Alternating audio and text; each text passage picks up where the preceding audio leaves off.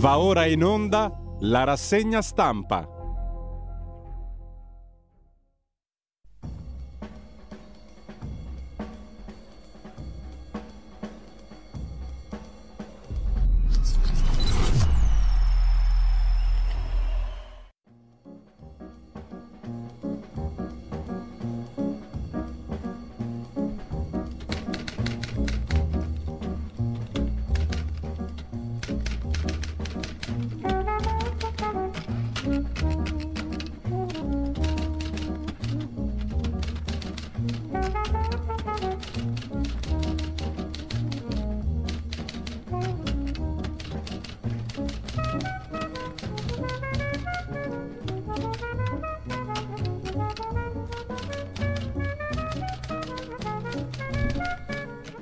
Un cordiale buongiorno a tutte le ascoltatrici e a tutti gli ascoltatori da Giulio Cainarca. Ben trovati all'appuntamento con la rassegna stampa. Siamo al lunedì 9 di gennaio, sono le 7.31, 32 in questo momento e ricordiamo, l'abbiamo fatto in questo fine settimana, un grande nome di questa radio che ha fatto anche la storia di questa radio, la storia musicale in particolare. Arnaldo Piuri, detto Ciato, eh, ci ha lasciato qualche giorno fa musicista nato a Solaro, pianista, vissuto a Ceriano Laghetto, ma eh, compositore dei Legnanesi, storico collaboratore di questa radio con Raf Montrasio, chitarrista di Renato Carosone, Franco Bertarelli ha tenuto per tanti anni l'osteria padana del jazz.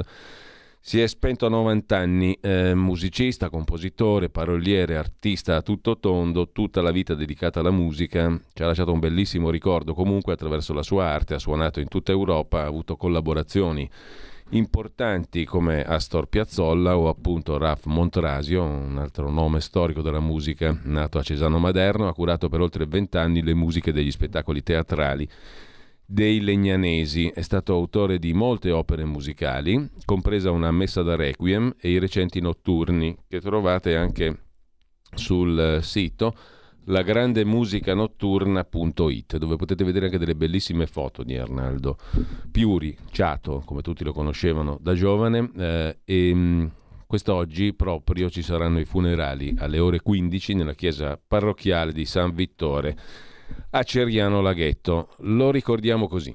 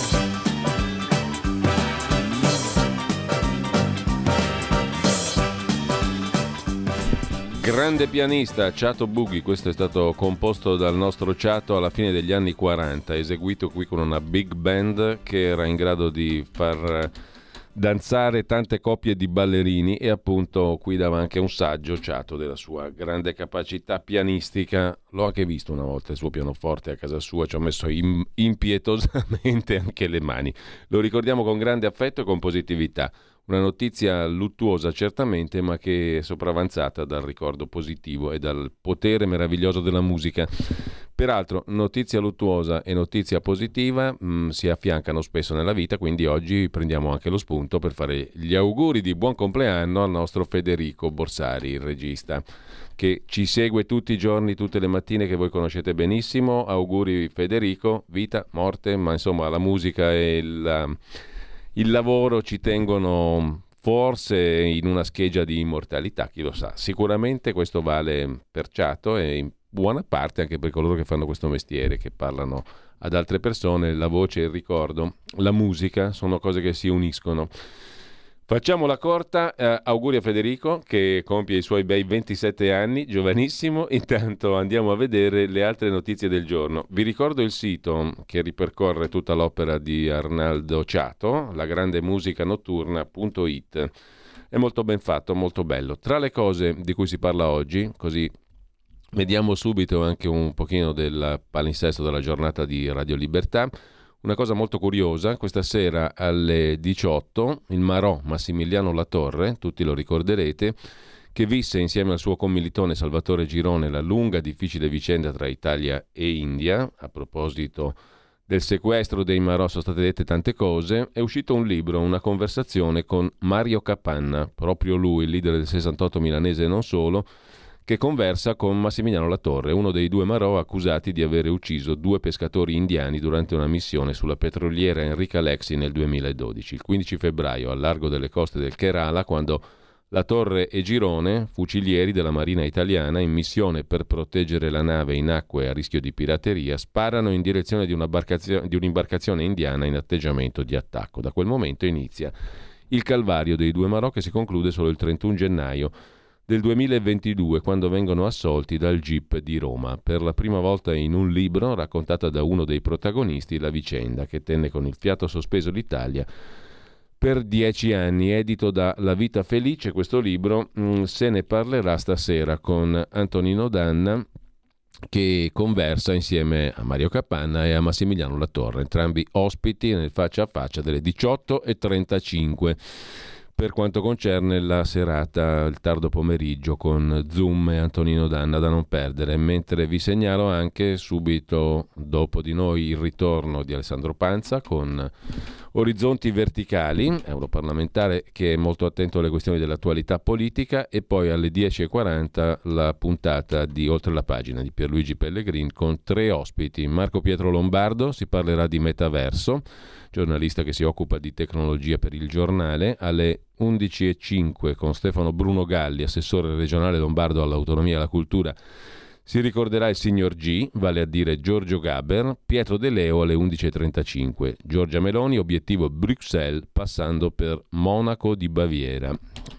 Si parla anche del Qatar Gate naturalmente, ma eh, questo è il menù della giornata di oggi. Andiamo però a vedere subito le agenzie, partendo dalla le notizie di oggi, partendo dall'agenzia ANSA in primo piano Brasilia come Capitol Hill, l'assalto dei fan di Bolsonaro in migliaia nei palazzi delle istituzioni, poi vengono sgomberati. Lula parla di vandali fascisti, presidente socialista del Brasile, la polizia spara proiettili di gomma dagli elicotteri, l'ex presidente Bolsonaro condanna e respinge le accuse. Un bis più o meno di quanto accade negli Stati Uniti due anni fa. Guerriglia in autostrada A1, qui siamo invece alle cose italiane, tra gli ultra calcistici, il ministro dello sport Abodi utilizza un proverbio, chi sbaglia ora paga, protagonisti ultra del Napoli e della Roma in trasferta al nord, i primi a Genova i secondi a Milano. Arrestato un tifoso ferito, nella stessa area di sosta morì nel 2007 il tifoso della Lazio, Gabriele Sandri. Autostrada chiusa poi riaperta, ultra ripartiti sotto scorta tifosi travisati durante gli scontri. Anche il ministro Piantedosi, ministro dell'Interno, interviene, l'osservatorio valuti con severità. E poi c'è il terzo titolo dedicato al boom dei prezzi dei carburanti, con le parole di Matteo Salvini, qualcuno fa il furbo. Per il vice premier è speculazione. Fonti del Ministero dell'Economia confermano l'avvio del monitoraggio dei prezzi dei carburanti su strade e autostrade. Il Codacons invita a boicottare i distributori più cari Domani un esposto all'antitrust. Il ministro Urso interviene, ho chiesto a Mister Prezzi, esiste anche lui in Italia, un signore che si occupa di tenere sotto controllo i prezzi, il monitoraggio costante. Ha anche un nome e un cognome, Mister Prezzi, poi lo vedremo intanto sempre dalla prima pagina dell'agenzia ANSA, in Germania arrestato un iraniano, preparava attacchi al cianuro, in manette anche il fratello del presunto terrorista, sospetti di terrorismo islamico. Allerta arrivata dall'FBI statunitense. Tornando all'Italia, Eurostat, tra bollette e affitti un quarto delle spese delle famiglie nel 2021. L'Italia era in linea, ultima in Europa per l'istruzione, sintetizza così un complesso report l'agenzia ANSA in primo piano.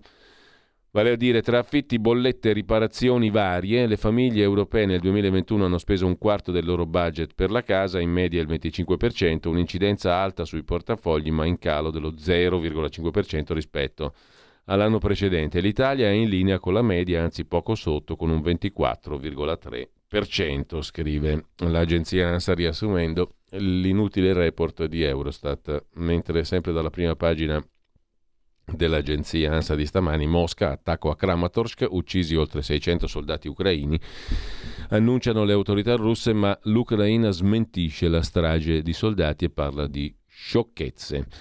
E ancora in primo piano sull'agenzia ANSA, strage di Erba, morto in casa l'avvocato di Mario Frigerio, Manuel Gabrielli aveva solo 47 anni, è stata disposta L'autopsia per l'avvocato Gabrielli. Von der Leyen a Roma, titola ancora l'agenzia ANSA in prima pagina, si tratta su PNRR e aiuti alle imprese. Il bilaterale si tiene oggi a Roma tra Ursula von der Leyen, Presidente della Commissione dell'Unione Europea, e la Premier Giorgia Meloni. Infine, Medici eh, Senza Frontiere, negato trasbordo a migranti dalla nave Geo Barents alla Ocean Viking, la ONG protesta le condizioni meteo peggiorano e rendono difficoltosa la navigazione. È inaccettabile. Entrambe le navi arriveranno nel porto di Ancona mercoledì 11 gennaio. Infine auto con cinque giovani finisce contro un guardrail, due i morti sul tratto arginale nel veneziano, altri tre ragazzi Feriti, scrive l'agenzia ANSA in primo piano. Andiamo subito a vedere adesso le prime pagine dei quotidiani di oggi. Come al solito partiamo dal Corriere della Sera, oltre all'assalto al Parlamento in Brasile. In primo piano ci sono anche i baci e gli abbracci, la Cina che cancella le quarantene e riapre al mondo, la svolta dopo 1016 giorni. Poi la battaglia sulla A1 tra gli ultra di Roma e Napoli, ad Arezzo l'agguato blocca il traffico. Il caro benzina, il governo sui rincari promette fermeremo chi specula, indagano pubblici ministeri e guardia di finanza. A chiudere l'ultimo banco, la rubrica del lunedì dello scrittore e insegnante Alessandro D'Avenia, ma la leggiamo dopo. Impegno è il titolo del, della riflessione di oggi, non come impegno, ma impegno, due parole staccate.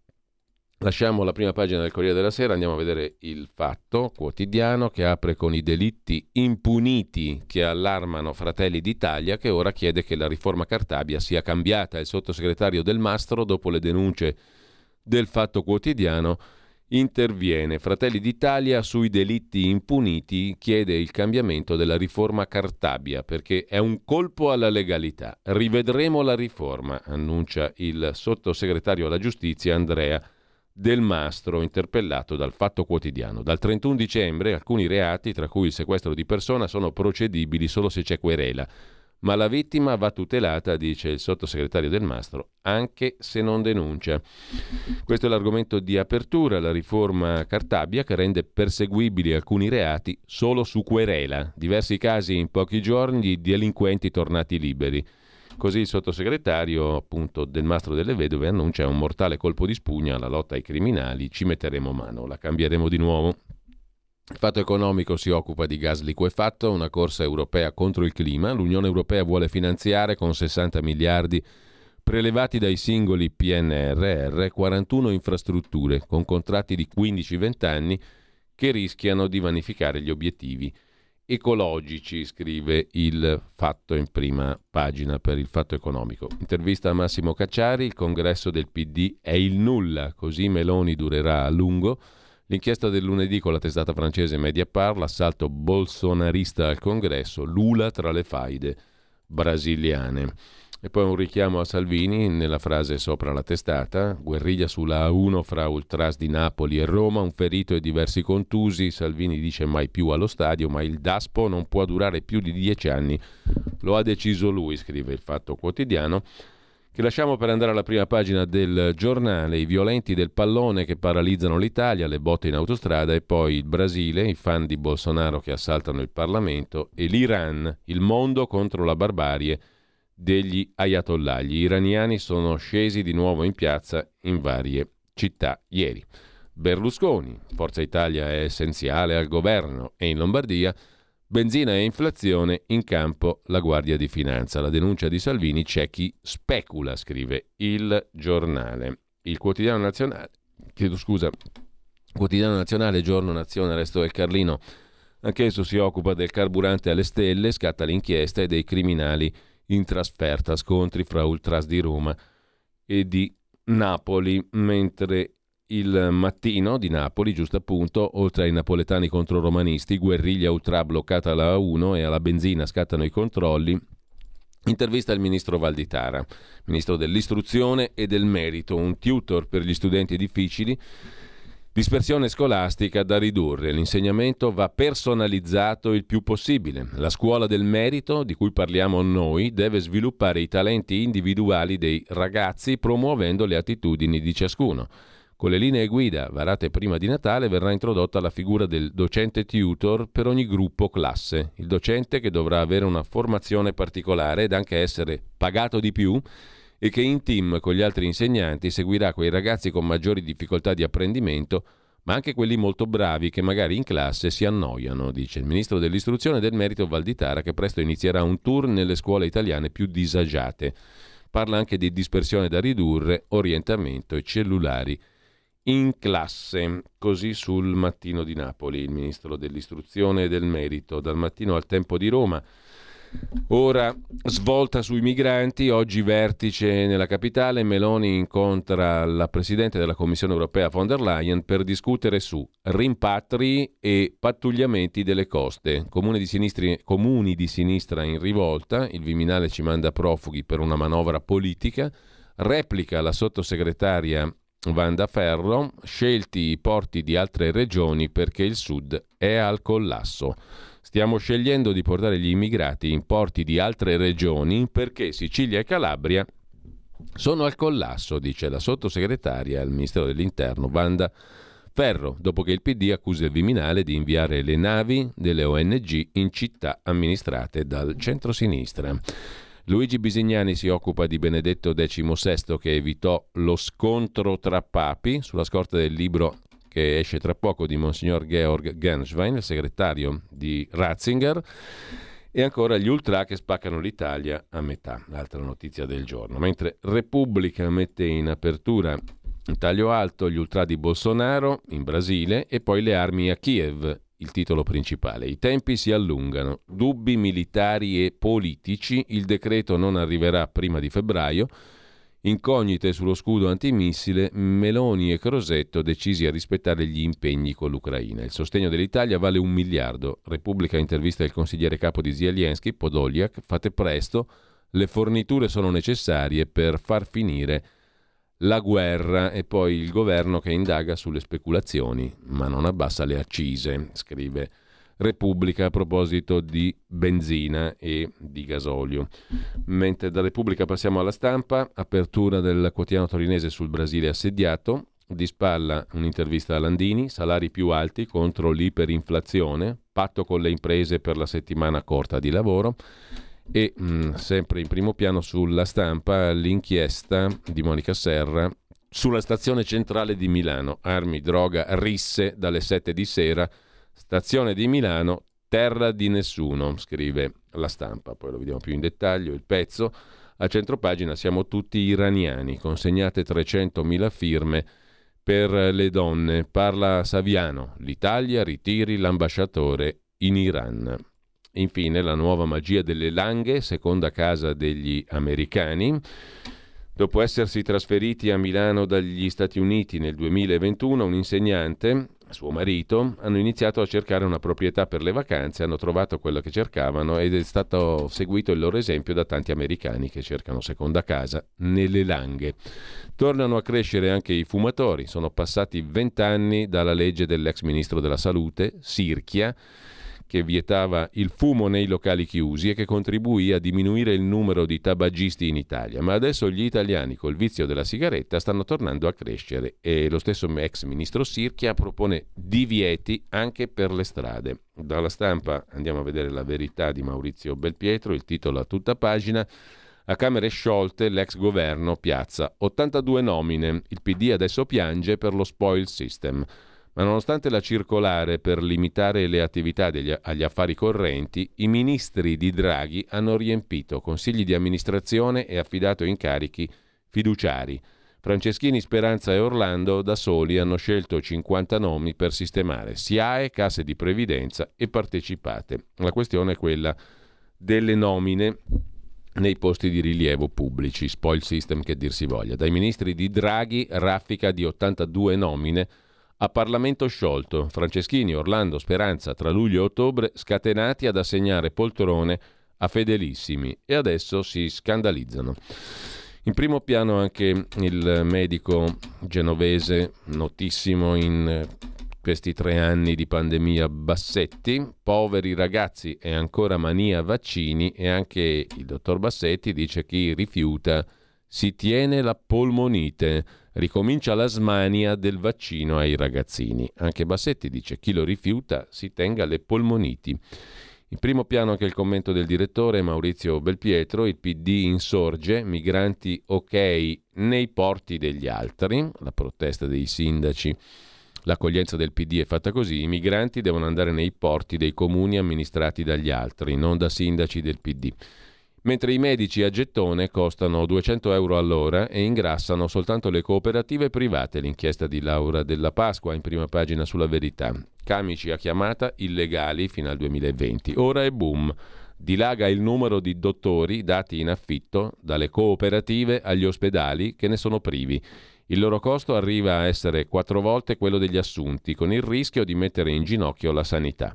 Non importa se qualificati o no, basta coprire i turni. Fabio De Iaco, presidente della Società di Medicina d'Urgenza, commenta intanto i problemi ricadono sui pochi dipendenti. Inoltre c'è un business dei corsi di formazione che consente di saltare la trafila ufficiale.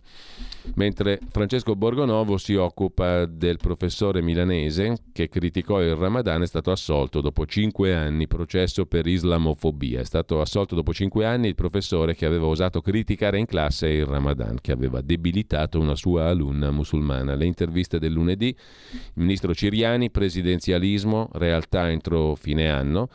Il politologo Marco Tarchi, dopo il Covid farà ritorno il populismo e poi un'altra intervista di Fabio Dragoni ad Alberto Prestininzi, studioso, professore ordinario alla Sapienza di Roma, ha insegnato rischi geologici, vi svelo le bugie della green economy. L'uomo non è decisivo nei cambiamenti climatici, lo pensano anche sette meteorologi su dieci, sono censurati perché così conviene a chi cerca il nuovo oro. La CO2 da 40 anni i boschi aumentano. I modelli con le previsioni catastrofiche sugli aumenti della temperatura non sono capaci di simulare il clima passato e la sua continua variazione, dice il professor Prestininzi. Dialoghi sul clima tra emergenza e conoscenza, la sua pubblicazione edita da Rubettino. A chiudere la prima pagina della verità di stamani, l'intervista a Max Laudadio, volto noto del programma Striscia la Notizia, tra gli altri io dalla tv alla fede grazie a un prete, racconta l'inviato di Striscia, mi diverto ancora anche se prendo botte, mia figlia si vergogna. Ero un ateo di ferro. Poi Don Silvano mi, bottò, mi buttò giù dal letto alle tre di notte per una adorazione eucaristica e sono andato in missione. Per guadagnare facevo il fotomodello, mi venne l'idea di prostituirmi per finta su un sito di escort, filmando tutto. Con ciò lasciamo la verità, anzi la lasciamo segnalando da fondo pagina l'articolo di Stefano Filippi, anzi l'intervista di Stefano Filippi al Vaticanista e curatore di un blog molto seguito, Duc in Altum, Aldo Maria Valli, Ratzinger trattato senza il rispetto dovuto, dice il celebre vaticanista alla verità, funerali sbrigativi, irriguardosi, per non fare ombra a Papa Francesco, che non ascolterà chi chiede. Santo subito, Benedetto è stato molto amato come dimostra il grande flusso di fedeli, ma non doveva rinunciare, il Papa non è un amministratore delegato. E a chiudere anche il pezzo di Silvana De Mari, Benedetto, sempre sul Papa, fatto tacere nel nome della tolleranza e perfino dell'inclusività. Andiamo a vedere anche la prima pagina di Libero.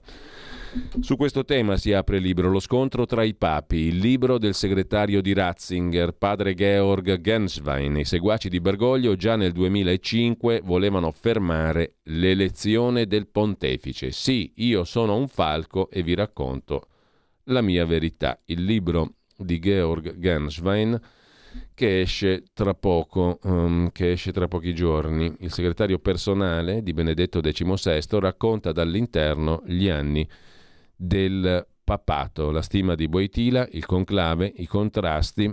Nel libro che uscirà giovedì, Genswein ripercorre le vicende che hanno portato all'elezione di Benedetto e poi alle sue dimissioni. Nient'altro che la verità, edito da PM, si intitola Il libro di Georg Ganswein con eh, Saverio Gaeta. Con ciò, su questo apre eh, Libero, eh, oltre a questo, in primo piano su Libero, l'asse Parigi-Berlino non va, nell'Unione Europea ora nuovi equilibri, a parlare il sottosegretario Fazzolari, oggi il vertice fra Giorgia Meloni e Ursula von der Leyen. Il sottosegretario alla presidenza del Consiglio, Fazzolari, afferma, intervistato da Pietro Senaldi, che non è più il tempo di un'Europa guidata da Francia e Germania. Servono nuovi equilibri. L'Italia è centrale nel ridisegnare i rapporti di forza all'interno dell'Unione Europea. I decreti su rave party e ONG servono per combattere la cultura dell'illegalità che ci ha resi simili al terzo mondo, dice Fazzolari, intervistato da Libero. Antonio Socci torna sul Papa, cosa ci dicono le code infinite per Benedetto, Chiesa divisa ma fedeli uniti. E ancora in primo piano su Libero l'intervista ad Attilio Fontana, che poi vedremo meglio, vogliono distruggere la mia Lombardia e l'accusa a Moratti e al Partito Democratico. Sandro Iacometti si occupa di banche e imprese stanche della Lagarde, delle politiche kamikaze della Banca Centrale Europea, una pioggia di critiche a Christine Lagarde, anche banche e imprese sono stanche della BCE, il presidente dell'Associazione Banche Italiane ribadisce la necessità di aprire un confronto sulle mosse, l'aumento dei tassi della Banca Centrale Europea. Per il manager di Italo, Cattaneo, i tassi alti portano soltanto recessione economica. A chiudere dalla prima pagina di eh, Libero, mm, gli ultra che paralizzano l'autostrada A1, ora tolleranza zero e i fan di Bolsonaro che danno l'assalto al Parlamento. E questi sono un po' i temi della giornata di oggi. Diamo uno sguardo anche al vecchio numero uscito venerdì del quotidiano di Sicilia che però ripropone un tema, la democrazia partecipata ferma al palo, cittadini esclusi dalla vita amministrativa il 40% delle risorse per la democrazia partecipata rimane inutilizzato. Che bella parola, che bella espressione, democrazia partecipata. Il quotidiano di Sicilia lo lasciamo e andiamo a vedere adesso alcuni degli articoli principali della giornata, partendo dalla questione del rincaro dei carburanti e caccia ai furbetti della benzina, scrive per esempio in primo piano il tempo di Roma, pagina 4, con le parole di Matteo Salvini, aumenti inspiegabili, c'è chi ci marcia e il Ministero dell'Economia attiva i controlli della Guardia di Finanza. Entro questa settimana gli esiti dei sopralluoghi avviati già a dicembre. Domani la questione sarà affrontata dal Consiglio dei Ministri. Il leader della Lega Salvini dice è inammissibile che ci siano distributori che chiedono 1,7 euro al litro e altri che arrivano a 2,4.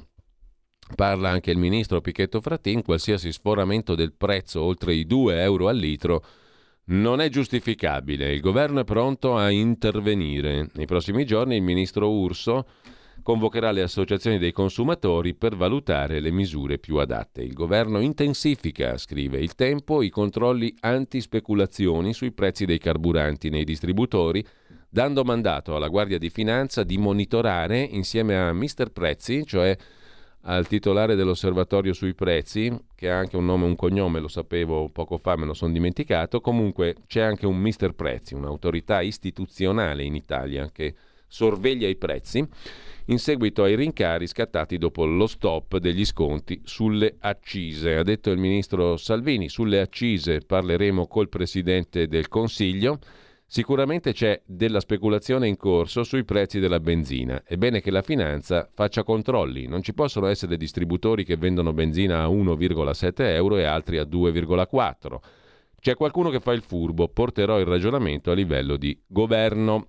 Fonti del Ministero dell'Economia hanno fatto sapere che già a dicembre il ministro Giorgetti aveva dato mandato alla Guardia di Finanza di monitorare la situazione per evitare speculazioni sui prezzi dei carburanti. Entro questa settimana verranno resi noti i risultati dei controlli effettuati e già domani il dossier potrebbe finire sul tavolo del Consiglio dei Ministri. Per il momento il governo non sembra intenzionato però a fare marcia indietro sul taglio delle accise. Nei giorni scorsi il ministro dell'Ambiente, Pichetto Frattina, ha chiarito che con i livelli attuali di prezzo di gas e petrolio uno sforamento dei 2 euro è dovuto solo a speculazione e il governo è pronto a intervenire se il prezzo dei carburanti dovesse tornare a crescere. Anche i tassisti sono in rivolta, bisogna adeguare le tariffe. Se per gli automobilisti il nuovo anno è iniziato sotto il segno dei rincari, per i tassisti d'Italia il 2023 a causa dell'aumento dei carburanti, inizia a prendere la forma di un incubo, dice il segretario della Will Trasporti Lazio. I contraccolpi economici dovuti a questa stangata e il drastico taglio del credito d'imposta sulle accise dei carburanti utilizzati dai veicoli di trasporto pubblico non di linea rischiano di mettere in ginocchio il servizio taxi. Due pagine dedica anche il Corriere della Sera alla questione del costo dei carburanti e ai controlli per contrastare la speculazione con il già citato Mister Prezzi e le varie procure. Il rincaro dei carburanti, tema che arriverà sulla scrivania di Giorgia Meloni, il rialzo dei prezzi di benzina e gasolio, lo stop del taglio delle accise allarmano i consumatori, spingendo il governo a monitorare per evitare fenomeni speculativi. A presidiare sulle tariffe del settore sono la Guardia di Finanza, il garante per la sorveglianza dei prezzi, noto come Mister Prezzi, che già nei prossimi giorni potrebbero fornire al governo un resoconto sulle verifiche effettuate. A innescare l'aumento prezzi il ripristino delle imposte sui carburanti da inizio del mese di gennaio. Gli automobilisti hanno visto lievitare il prezzo di diesel e benzina di 18,3 centesimi al litro, cioè l'equivalente dello sconto sulle accise accordato all'indomani dello scoppio della guerra in Ucraina e prorogato fino allo scorso 31 dicembre. Un ritorno alla normalità che si è tradotto in prezzi alla pompa che oscillano intorno a quota 2 euro al litro, spesso superandola, ricordando così agli automobilisti che la fiscalità italiana sui carburanti è tra le più attive tra le più alte, chiedo scusa, in Europa. Si attivano le procure, la raffica di aumenti ha spinto il Codacons a presentare denunce presso 104 procure italiane. La Procura di Roma sta indagando sui rincari. In nome dei consumatori, il Codacons oggi dovrebbe presentare un esposto anche all'antitrust per ipotesi di cartello tra le compagnie petrolifere a fare le spese del caro benzina il governo Meloni che in termini di consenso paga la reintroduzione delle accise tagliate dal governo Draghi. Un quadro che spiega le parole del ministro Salvini. Sulle accise, ha detto Salvini, parleremo con eh, il Presidente del Consiglio, c'è speculazione in corso la finanza faccia controlli. Non ci possono essere distributori che vendono benzina a 1,7 euro e altri a 2,4. Qualcuno fa il furbo, porterò il ragionamento a livello di governo, dice Matteo Salvini. Dietro i rincari anche l'embargo da febbraio sul gasolio russo. L'Europa importa il 30% del diesel da Mosca. In autostrada si paga di più per le royalty chieste dai concessionari. C'è un'intervista sul Corriere della Sera su questo tema al ministro delle imprese del Made in Italy, Adolfo Urso, aumenti ingiustificabili, andiamo verso nuove iniziative a tutela dei consumatori, non siamo i soli a chiedere all'Unione Europea ritocchi al PNRR, dice tra l'altro Urso a proposito di un altro tema, possibile una speciale congiuntura astrale in Europa, cioè una nuova alleanza tra conservatori e popolari, questo per quanto riguarda gli equilibri politici in Unione Europea. Per quanto concerne invece la questione del taglio delle accise e del rincaro dei carburanti, abbiamo coordinato una duplice azione per stroncare la speculazione, dice il ministro Urso. Il ministro dell'economia Giorgetti con la Guardia di Finanza che ha gli strumenti più efficaci. Per quanto mi riguarda, avevo già chiesto nelle settimane scorse a Mister Prezzi un costante monitoraggio con la collaborazione della Guardia di Finanza per realizzare un modello di controllo più efficiente, evidenziare ogni tentativo di speculazione, come sembra che ci siano stati. La prossima settimana riunirò le associazioni dei consumatori per confrontarci sugli strumenti più idonei. Così il ministro per le imprese e per il Made in Italy. Per quanto concerne sempre il tema energetico, vi segnalo poi sul fatto economico di oggi due pagine dedicate alla corsa al gas liquefatto, il gas liquido, il GNL, 60 miliardi dai PNRR per nuovi progetti, gas liquefatto, Repower EU è lo stanziamento del PNRR in salsa europea, l'Unione Europea vuole finanziare 41 infrastrutture con contratti di 15-20 anni per il gas liquefatto che rischiano di vanificare i target climatici europei. Appesi al metano, il primato è della Germania, 11 opere, l'Italia 6 e poi la Grecia, costi operativi molto alti. I governi europei volevano chiudere a tutti i costi entro Natale i negoziati sui nuovi progetti per il gas, in modo da inserire nelle conclusioni del vertice europeo di dicembre la necessità di garantire la fornitura di gas in vista di contratti a lungo termine. Così è stato con almeno 41 nuovi progetti di infrastrutture per il gas che saranno presto approvati. Saremo obbligati a sottoscrivere contratti a lungo termine con i fornitori. Nella notte del 14 dicembre scorso i negoziatori Commissione europea, Consiglio, Parlamento europeo per la riforma del regolamento sullo strumento di ripresa e resilienza, braccio finanziario del Next Generation EU, fondo da 750 miliardi creato per rilanciare l'economia dell'Unione Europea post-Covid, hanno chiuso un accordo. Parte dei fondi per la ripresa post-Covid potranno essere utilizzati per le iniziative di Repower EU, che è il piano energetico presentato dalla Commissione von der Leyen dopo le prime bombe sull'Ucraina per ridurre la dipendenza dai combustibili fossili russi e accelerare la transizione ecologica. La dipendenza dalla Russia è sostituita da nuove dipendenze dagli Stati Uniti, dal Qatar, dalla Nigeria, dall'Azerbaijan. I deputati europei hanno fatto importanti concessioni mettendo in soffitta il principio del do not significant harm, la regola che impone il divieto di finanziare un progetto se provoca danni all'ambiente e secondo il Fatto Quotidiano la corsa al GNL al gas liquefatto i danni all'ambiente li comporta e come. Intanto, altro tema del giorno, quello dei migranti. Il Viminale ha chiarito porti del sud al collasso per gli sbarchi, ora altre destinazioni e spunta l'ipotesi Genova. Parla Bonaccini insieme ai sindaci.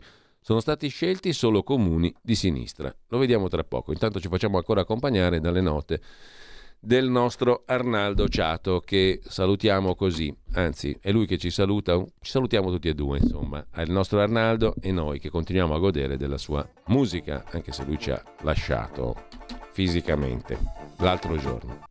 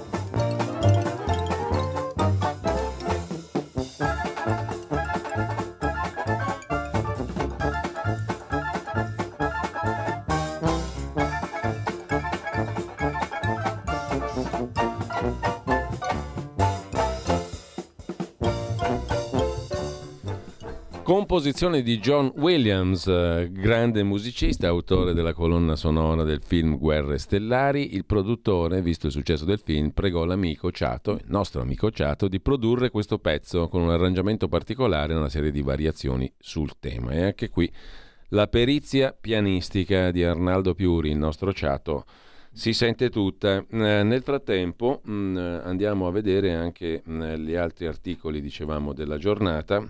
Un'altra questione è quella dei porti sicuri cosiddetti per gli immigrati. Anche Genova potrebbe rientrare nell'elenco dei porti sicuri per i migranti. Non si può escludere pure la Spezia sulla base della necessità di accoglienza dei migranti sul territorio, altrimenti accompagnati in pullman nelle stesse destinazioni. Difficile invece che il porto di Trieste venga inserito nella lista. La città è già alle prese con l'accoglienza di chi supera la frontiera a piedi. Il Viminale e il Ministero dell'Interno sta mettendo a punto un piano complessivo dei porti per lo sbarco dei migranti, pensando a porti alternativi a quelli del meridione del sud Italia. Lo ha spiegato Vanda Ferro, sottosegretario al Ministero dell'Interno. I porti, così come il sistema dell'accoglienza al sud, sono al collasso. Bisogna tener conto del decreto varato dal governo che prevede lo sbarco nel porto più sicuro e non in quello più vicino. Perciò i migranti verranno dirottati sui porti del nord, a partire da Genova e La Spezia, pare, così racconta il Corriere della Sera. Allo stesso tempo il Viminale sta ampliando la strategia per alleggerire i porti siciliani e calabresi. In questi porti sono sbarcate in queste settimane migliaia di persone. Il sistema dell'assistenza è in tilt a cominciare da Lampedusa. Il ministro Piantedosi oggi ad Agrigento con il capo della polizia Giannini per presiedere il comitato provinciale Ordine e Sicurezza Pubblica. Prenderà parte al comitato anche il sindaco dell'isola Filippo Mannino. Sono giorni che Mannino lancia l'allarme sulla situazione nel centro di accoglienza. Oltre 2500 arrivi in 5 giorni, scrive ancora il Corriere della Sera, i migranti sbarcati dall'1 al 5 gennaio 2500 L'anno scorso furono 368, mercoledì ad Ancona altre 110 persone. Per avere un'idea dello scenario collegato agli sbarchi con barconi, gommoni, piccoli natanti, cosiddetti sbarchi autonomi di questo inizio d'anno, basta confrontare i dati dei primi 5 giorni di gennaio con quelli dell'anno scorso. Secondo il report del Ministero dell'Interno sono stati 2.556 sbarcati autonomamente, cioè con barconi, gommoni, piccoli natanti. Si devono aggiungere quelli del fine settimana, almeno altri 200, la quasi totalità delle persone che sono sbarcate in tutto il gennaio del 22, decisamente più di quelle dello stesso mese dell'anno precedente. Nel 2022 nei primi 5 giorni furono 368, ora siamo a 2500. Mercoledì tocca ad Ancona accogliere le navi ONG Ocean Viking di SOS Mediterranee e Geo Barents di Medici Senza Frontiere, con 110 persone smistate nelle Marche. Sul tema dell'accoglienza c'è la stessa sottosegretaria appena citata al Ministero dell'Interno, Vanda Ferro, intervistata da Pietro De Leo, che poi sarà qui a Radio Libertà con Pierluigi Pellegrin, inoltre la pagina, prima di mezzogiorno alle 11.35. Mm, eh, intervistata da Pietro De Leo, dunque la sottosegretaria Ferro dice che sono stati scelti porti di altre regioni perché il sud è al collasso. Il PD predica solidarietà e accoglienza purché lontano dal proprio giardino. Le navi delle ONG non possono pretendere di attraccare dove vogliono. Mm, Vanda Ferro, sottosegretaria all'interno, parlamentare di Fratelli d'Italia, commenta innanzitutto la questione degli sbarchi dei porti delle città in cui governa il PD. Il PD si è lamentato per gli sbarchi nei porti governati delle città governate dal PD, cioè ce li portate solo a noi, dicono i sindaci del PD, gli immigrati. È come affermare, obietta la sottosegretaria Ferro, che le navi delle ONG scelgono di sbarcare in Italia perché governa la destra. Siamo seri. Noi non utilizziamo le istituzioni per fare battaglia politica. In gioco c'è la necessità di accogliere in sicurezza centinaia di persone. Qualcuno fa finta di non vedere che il sistema di accoglienza in Sicilia, Calabria, è ormai al collasso. Migliaia di migranti ammassati in strutture che non possono contenerli, gravi problemi di sicurezza e condizioni igienico-sanitarie e dignità delle persone. Quando indichiamo un porto come sicuro, Dobbiamo tener conto della capacità di accoglienza dei territori, garantire la sicurezza di migranti, soccorritori e comunità locali. Le navi delle ONG non possono pretendere di attraccare dove ritengono più conveniente. Il presidente dell'ANCI, il sindaco PD di Bari De Caro, ha sottolineato la necessità di un piano organizzativo sulla gestione dell'accoglienza da condividere con il governo. I comuni, osserva la sottosegretaria Ferro, fino ad oggi sono stati lasciati soli. Oggi dobbiamo dare ascolto ai sindaci, soprattutto del sud.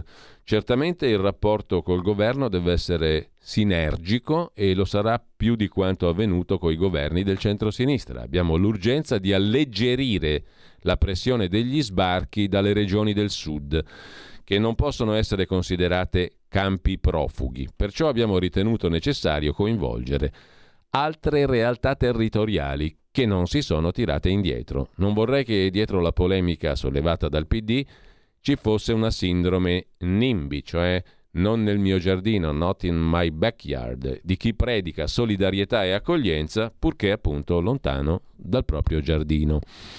Nel merito, il decreto che regola l'attività delle imbarcazioni delle ONG. Le organizzazioni hanno stilato un documento in cui preventivano il rischio di più morti nel Mediterraneo questo non ha alcun fondamento, osserva la sottosegretaria Ferro, perché la stragrande maggioranza dei soccorsi in mare vengono operati da Guardia Costiera, Guardia di Finanza, Marina Militare. L'attività di soccorso delle ONG è statisticamente marginale, riguarda complessivamente il 10% dei salvataggi. Regolare le attività di queste organizzazioni nel Mediterraneo non significa mettere a repentaglio la vita dei migranti.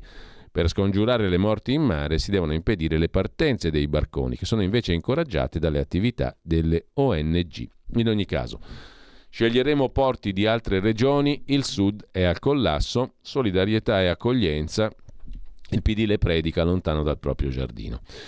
Staremo a vedere. Nel frattempo, sulla politica dell'immigrazione, vi segnalo il pezzo di Nicola Berti sul sussidiario.net che puntualizza come la Svezia in Europa e Biden negli Stati Uniti stiano copiando in principio l'Italia, cioè no a migranti illegali dal sud. Si è parlato in Italia delle dichiarazioni di Lars Danielson, non delle scelte dell'amministrazione Biden sul tema dell'immigrazione. I media italiani, scrive Nicola Berti sul sussidiario.net hanno manipolato le parole di un ambasciatore svedese e oscurato quelle del presidente degli Stati Uniti sulla questione migranti. Il giorno del funerale di Papa Benedetto, disertato da Biden, dalla Casa Bianca è giunto un annuncio secco. Due anni dopo la vittoria su Donald Trump, l'amministrazione democratica si allinea con la politica del muro contro tutti gli ingressi illegali alla frontiera col Messico, tuttora premuta da carovane di migranti. Nessuno potrà più entrare negli Stati Uniti senza visto, anche se in fuga dal Venezuela affamato o da Haiti nel caos perenne, mai ricostruito dopo il terremoto. Ieri Biden è volato in Messico per confermare che la ricreazione migratoria sul confine del Rio Grande è finita. Gli stessi media ultrademocratici, primo fra tutti il New York Times, hanno dovuto ammettere che si tratta di un passo annunciato e inevitabile se i democratici vogliono sfruttare l'occasione di rivincere alle presidenziali del 2024. Di flussi migratori invece classici verso l'Unione Europea aveva parlato con il Financial Times Lars Danielsson, rappresentante della Svezia presso l'Unione Europea, in occasione dell'inizio del semestre di presidenza svedese dell'Unione Europea. Dopo le elezioni di ottobre, che hanno segnato la sconfitta dei socialdemocratici, a Stoccolma governano in minoranza i moderati di Ulf Kristersson col decisivo appoggio esterno dei democratici svedesi. Questi ultimi sono una forza di estrema destra, veri vincitori alle urne sotto la guida eccentrica di Jimmy Akeson, ispirati da un populismo xenofobo non privo di venature neonaziste. Bruxelles sta guardando alla Svezia con inquietudine, più di quanta non ne abbia verso Roma, e non ha ri- sorpreso nessuno che l'ambasciatore a Bruxelles sia uscito allo scoperto nel tentativo di rassicurare che lui prende indicazioni dal governo e non dai democratici svedesi, cioè che il governo Christerson non sarebbe omologabile ai democratici svedesi che hanno un estremismo antimigratorio. Nel merito, il diplomatico è parso affermare quello che il premier svedese, moderato, ha preferito non affermare per ora in prima persona, cioè la presidenza svedese non prevederebbe, non avrebbe intenzione di promuovere un nuovo accordo per la gestione delle ondate di migranti. Un'affermazione molto ambigua da un lato l'ambasciatore è sembrato appoggiare l'eurocrazia di Bruxelles, nella sostanza però il messaggio è chiaro. La Svezia non vuole cambiare lo status quo delle politiche migratorie dell'Unione Europea, perché queste tengono la Scandinavia ben al riparo dalle ondate provenienti dal Mediterraneo. A proposito di immigrazione, ma anche di lunga data, c'è da segnalare un pezzo di Fabio Amendolara sulla verità che si occupa di immigrati che ormai non si possono più definire di prima immigrazione, anzi tutt'altro, è l'immigrazione dall'Albania che si è stratificata, anzi qui comandano i boss di Tirana, scrive la verità parlando di nuova mafia. Droga, prostituzione, furti nelle case, immigrazione clandestina. Gli albanesi hanno scalato la criminalità italiana. I segreti, pochi pentiti, legami con le cosche, prezzi bassi nel narcotraffico. Il loro codice morale si chiama BESA e per boss e gregari vale più di tutte le leggi del loro paese. Il suo significato è onore e dopo l'affiliazione diventa un contratto da onorare fino alla morte, a regole molto simili a quelle delle famiglie di Ndrangheta tant'è che proprio come l'andrangheta produce pochissimi pentiti e dopo il complicato periodo degli anni 90, quando i boss appena sbarcati in Italia erano diventati pappa e ciccia con la sacra corona unita pugliese, e insieme a questi erano finiti sotto il fuoco di migliaia di inchieste antimafia, uscendone ridimensionati, ora sono tornati più forti di prima, scrive. Sulla verità Fabio Amendolara a proposito della mafia albanese in Italia. La ascesa dei boss albanesi, definita di recente come inarrestabile da Vincenzo Musacchio, criminologo, giurista associato al Rutgers Institute on Anti-Corruption Studies di Newark, Stati Uniti, sta preoccupando non poco il procuratore nazionale antimafia italiano Giovanni Melillo, che un mese fa è volato a Tirana per stringere relazioni internazionali sul contrasto alla criminalità organizzata con la Procura speciale albanese. La mafia albanese ormai si è ripresa gli spazi che era stata costretta a lasciare, scrive ancora Amendolara sulla verità, anche grazie ai prezzi concorrenziali che offre nel mercato del narcotraffico. Le cosche di Tirana si sono qualificate come molto affidabili e riescono a movimentare ingenti quantità di cocaina ed eroina attraverso la cooperazione di connazionali presenti in patria, in America e in altri paesi europei, specie nei Paesi Bassi. I prezzi contenuti della materia prima avrebbero favorito il consolidamento dei rapporti con le organizzazioni mafiose italiane, tanto da entrare in stretta confidenza con uno dei broker dell'Andrangheta che aveva scelto come base operativa Trezzano sul Naviglio, Milano, e che è risultato legato alla potentissima cosca dei Bellocco di Rosarno, Reggio Calabria, ma anche con una delle cosche emergenti della stida siciliana, gli albanesi non hanno disdegnato relazioni. Sempre in Lombardia è saltato fuori l'asse tra quattro grossisti albanesi che importavano cocaina dall'Olanda e un gruppo di acquirenti italiani che controllavano la zona dei cosiddetti palazzi del quartiere Sant'Eusebio di Cinisello Balsamo, Milano. A capo del gruppo italiano il figlio di un ergastolano, capostidda di Mazzarino, Caltanissetta. E a Varese a casa di due narcotrafficanti albanesi gli investigatori hanno sequestrato 100.000 euro provento degli affari.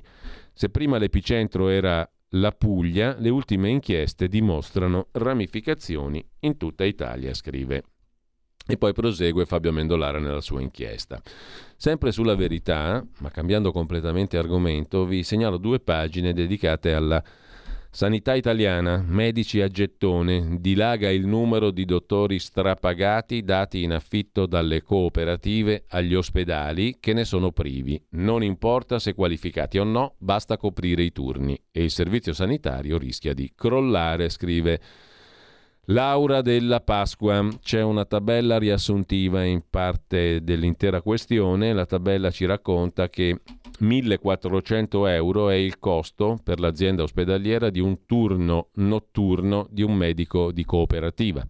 1000 euro, gettone netto per 12 ore di lavoro di un medico in affitto, senza esperienza né specializzazione. 200 euro il compenso orario in certe aziende sanitarie. L'esternalizzazione del lavoro medico è vietata da una legge del 2018, ma c'è la deroga con l'emergenza Covid. Le aziende ospedaliere che ricorrono ai medici a gettone sono tantissime, in Piemonte il 50%, in Liguria il 60%, in Toscana il 50%, in Veneto il 70%.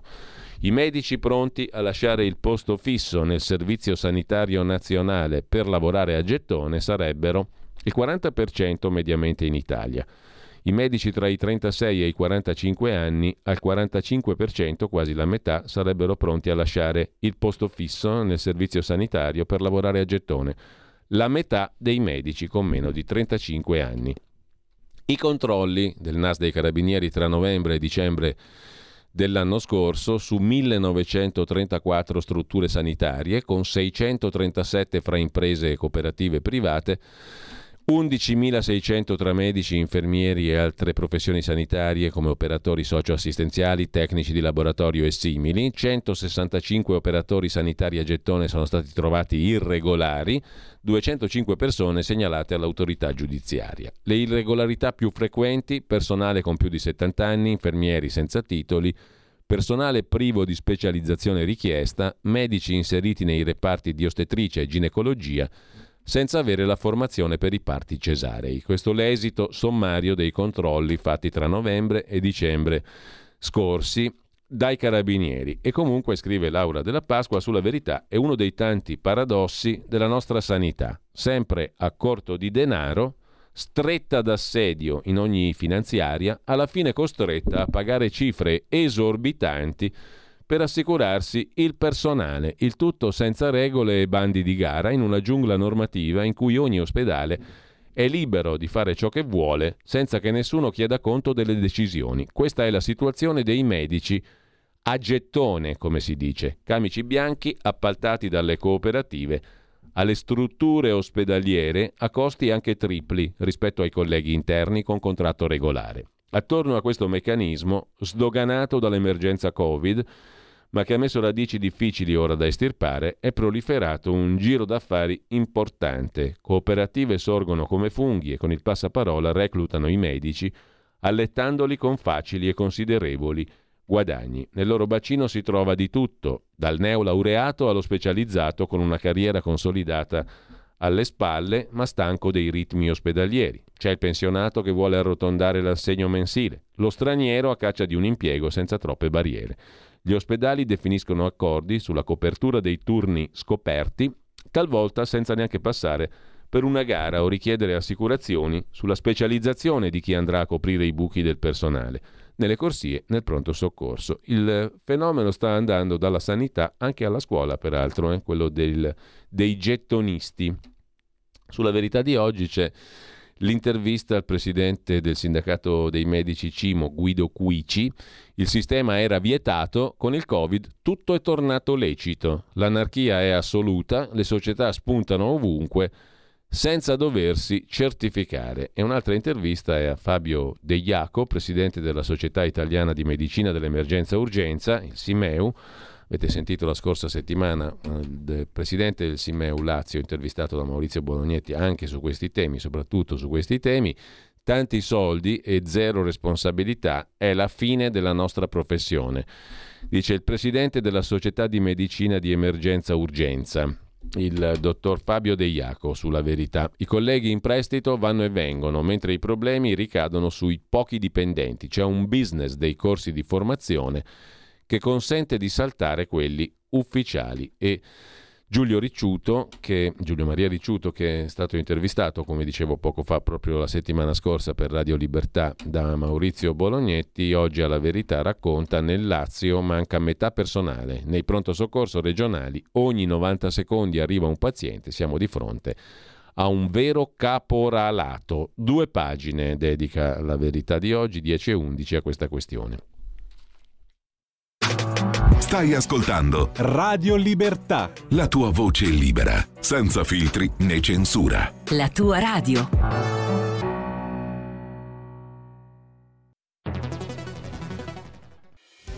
quotidiano di Sicilia, il quotidiano d'Italia, l'informazione che ribalta i luoghi comuni, una vera visione dei fatti, l'Italia vista da sud. Ogni siciliano che vive in Italia e nel mondo è una risorsa, è protagonista della crescita della nostra nazione. Dai forza alla crescita della nostra isola, abbonandoti al QDS digitale più archivio a soli 99 euro annui. Quotidiano di Sicilia, il quotidiano d'Italia una scelta di valore. Stai ascoltando Radio Libertà, la tua voce libera, senza filtri né censure, la tua radio.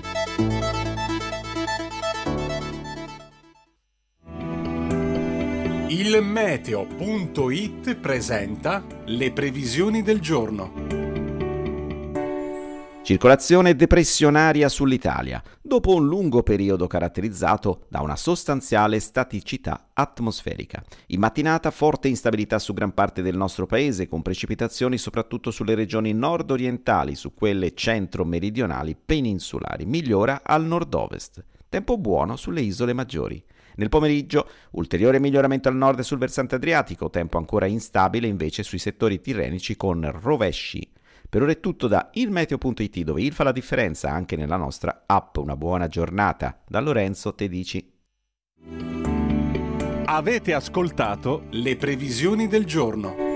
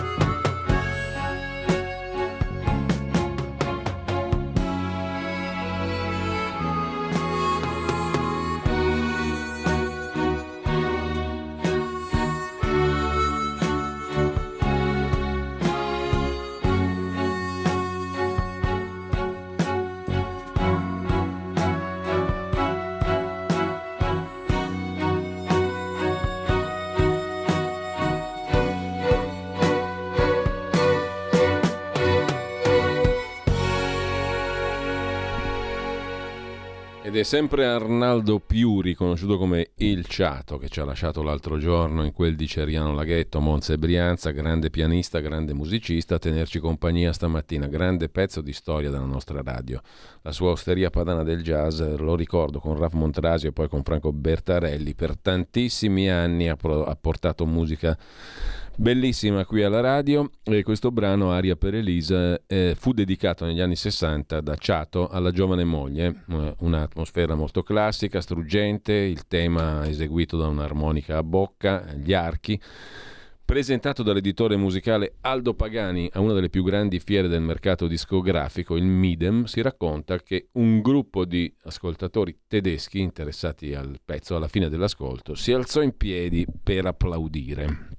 Lasciamo il nostro ciato al quale torneremo peraltro per uh, tornare invece ai quotidiani di oggi e alcuni degli articoli di giornata. Dopo la questione della sanità c'è da segnalare su Repubblica la questione delle armi all'Ucraina. Su questo tema Repubblica intervista Mikhailo Podoliak, capo consigliere di Zelensky. Tra l'altro poi avremo alle 9 con noi Ugo Poletti, direttore di Odessa Journal, per una proposta molto apparentemente strana, particolare in tema di possibili negoziati di pace, ma ne parleremo più tardi e riprende anche alle 9.15 la rubrica La grande città con Carla De Bernardi.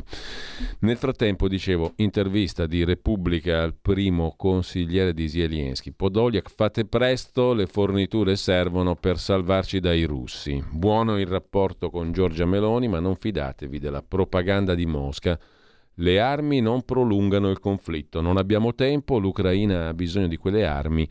Subito, dice il capo consigliere del presidente ucraino Zelensky, Mikhailo Podoliak, parlando della fornitura dello scudo per proteggere Kiev con il SAMP-T, il sistema missilistico terra-aria di produzione italo-francese.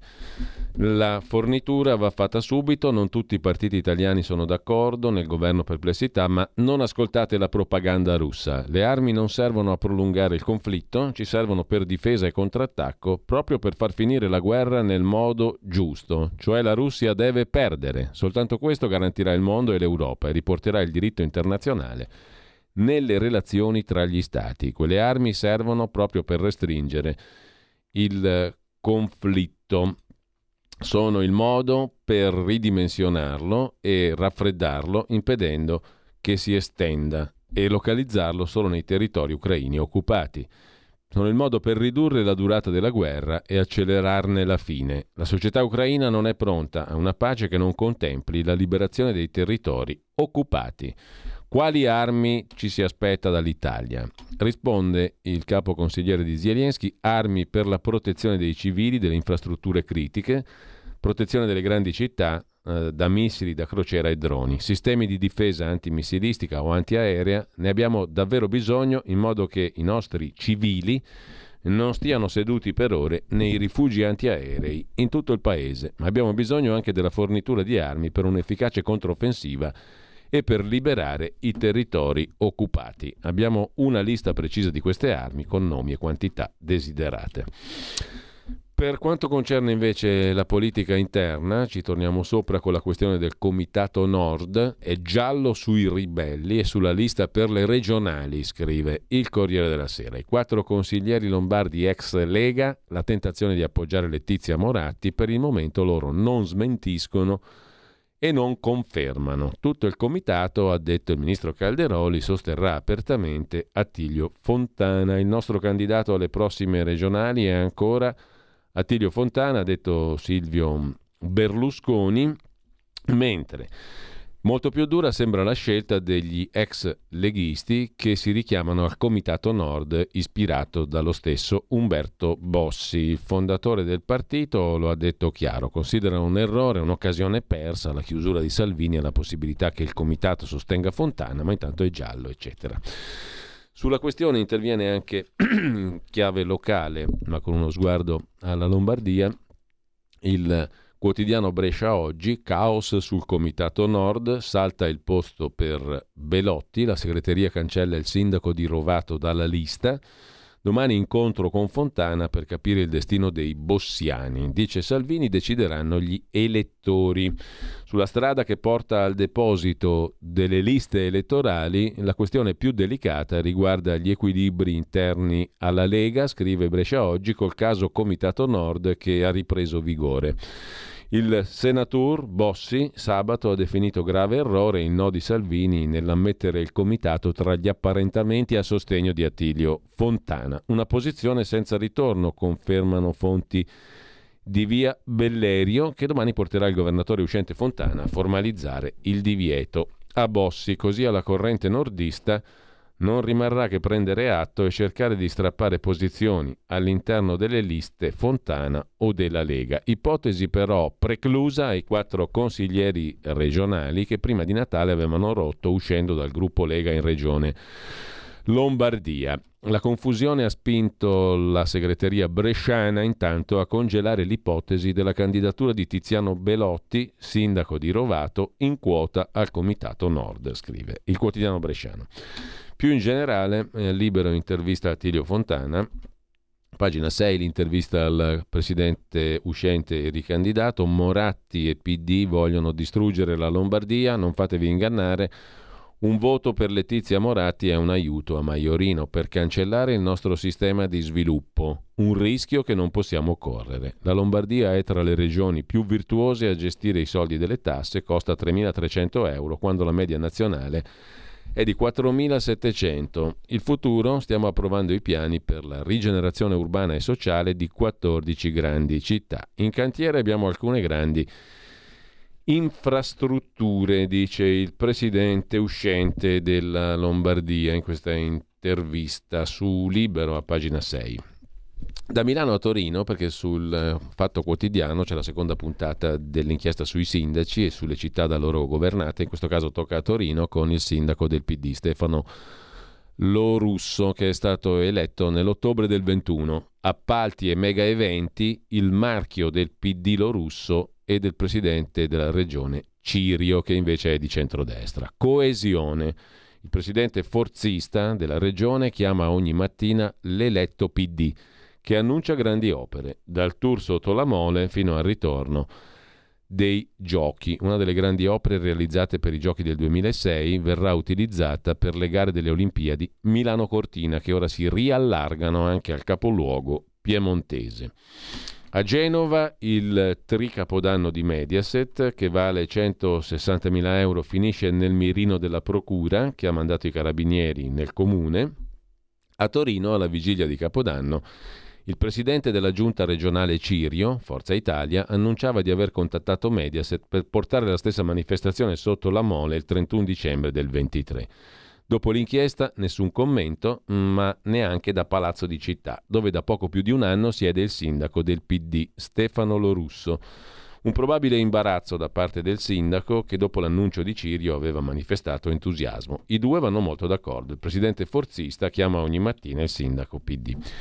Per quanto concerne invece Milano, sempre su la stampa, no, torniamo, alla, andiamo alla stampa di Torino, perché da Torino andiamo a Milano, ma sulla stampa di Torino dove c'è l'inchiesta di Monica Serra sulla stazione centrale di Milano. Armi e droga, la notte pericolosa di Milano in stazione centrale. Per molti turisti la stazione centrale è la porta d'accesso alla città di Milano, ma non sempre il miglior biglietto da visita. Se lavori qui sai che può infilarsi chiunque, capita il pazzo, l'ubriaco, il delinquente. Marianna Pendolare racconta, quando la sera c'è meno gente capita di avere un po' di paura, più fuori che dentro. Antonio ha detto alla sicurezza, giorni fa un uomo è stato accoltellato al gluteo mentre prendeva una valigia.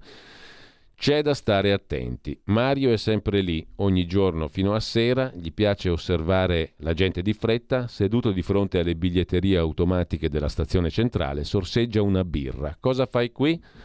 Passo il tempo, aiuto chi ha bisogno di un'indicazione. Biascica. Questa stazione è un posto sicuro? Certo, dice Spavaldo. Si ferma un istante. Insomma, Sorride, prende una sigaretta dalla tasca e si allontana. La centrale di Milano, per molti turisti, è la porta d'accesso alla città. Non sempre è il suo miglior biglietto da visita.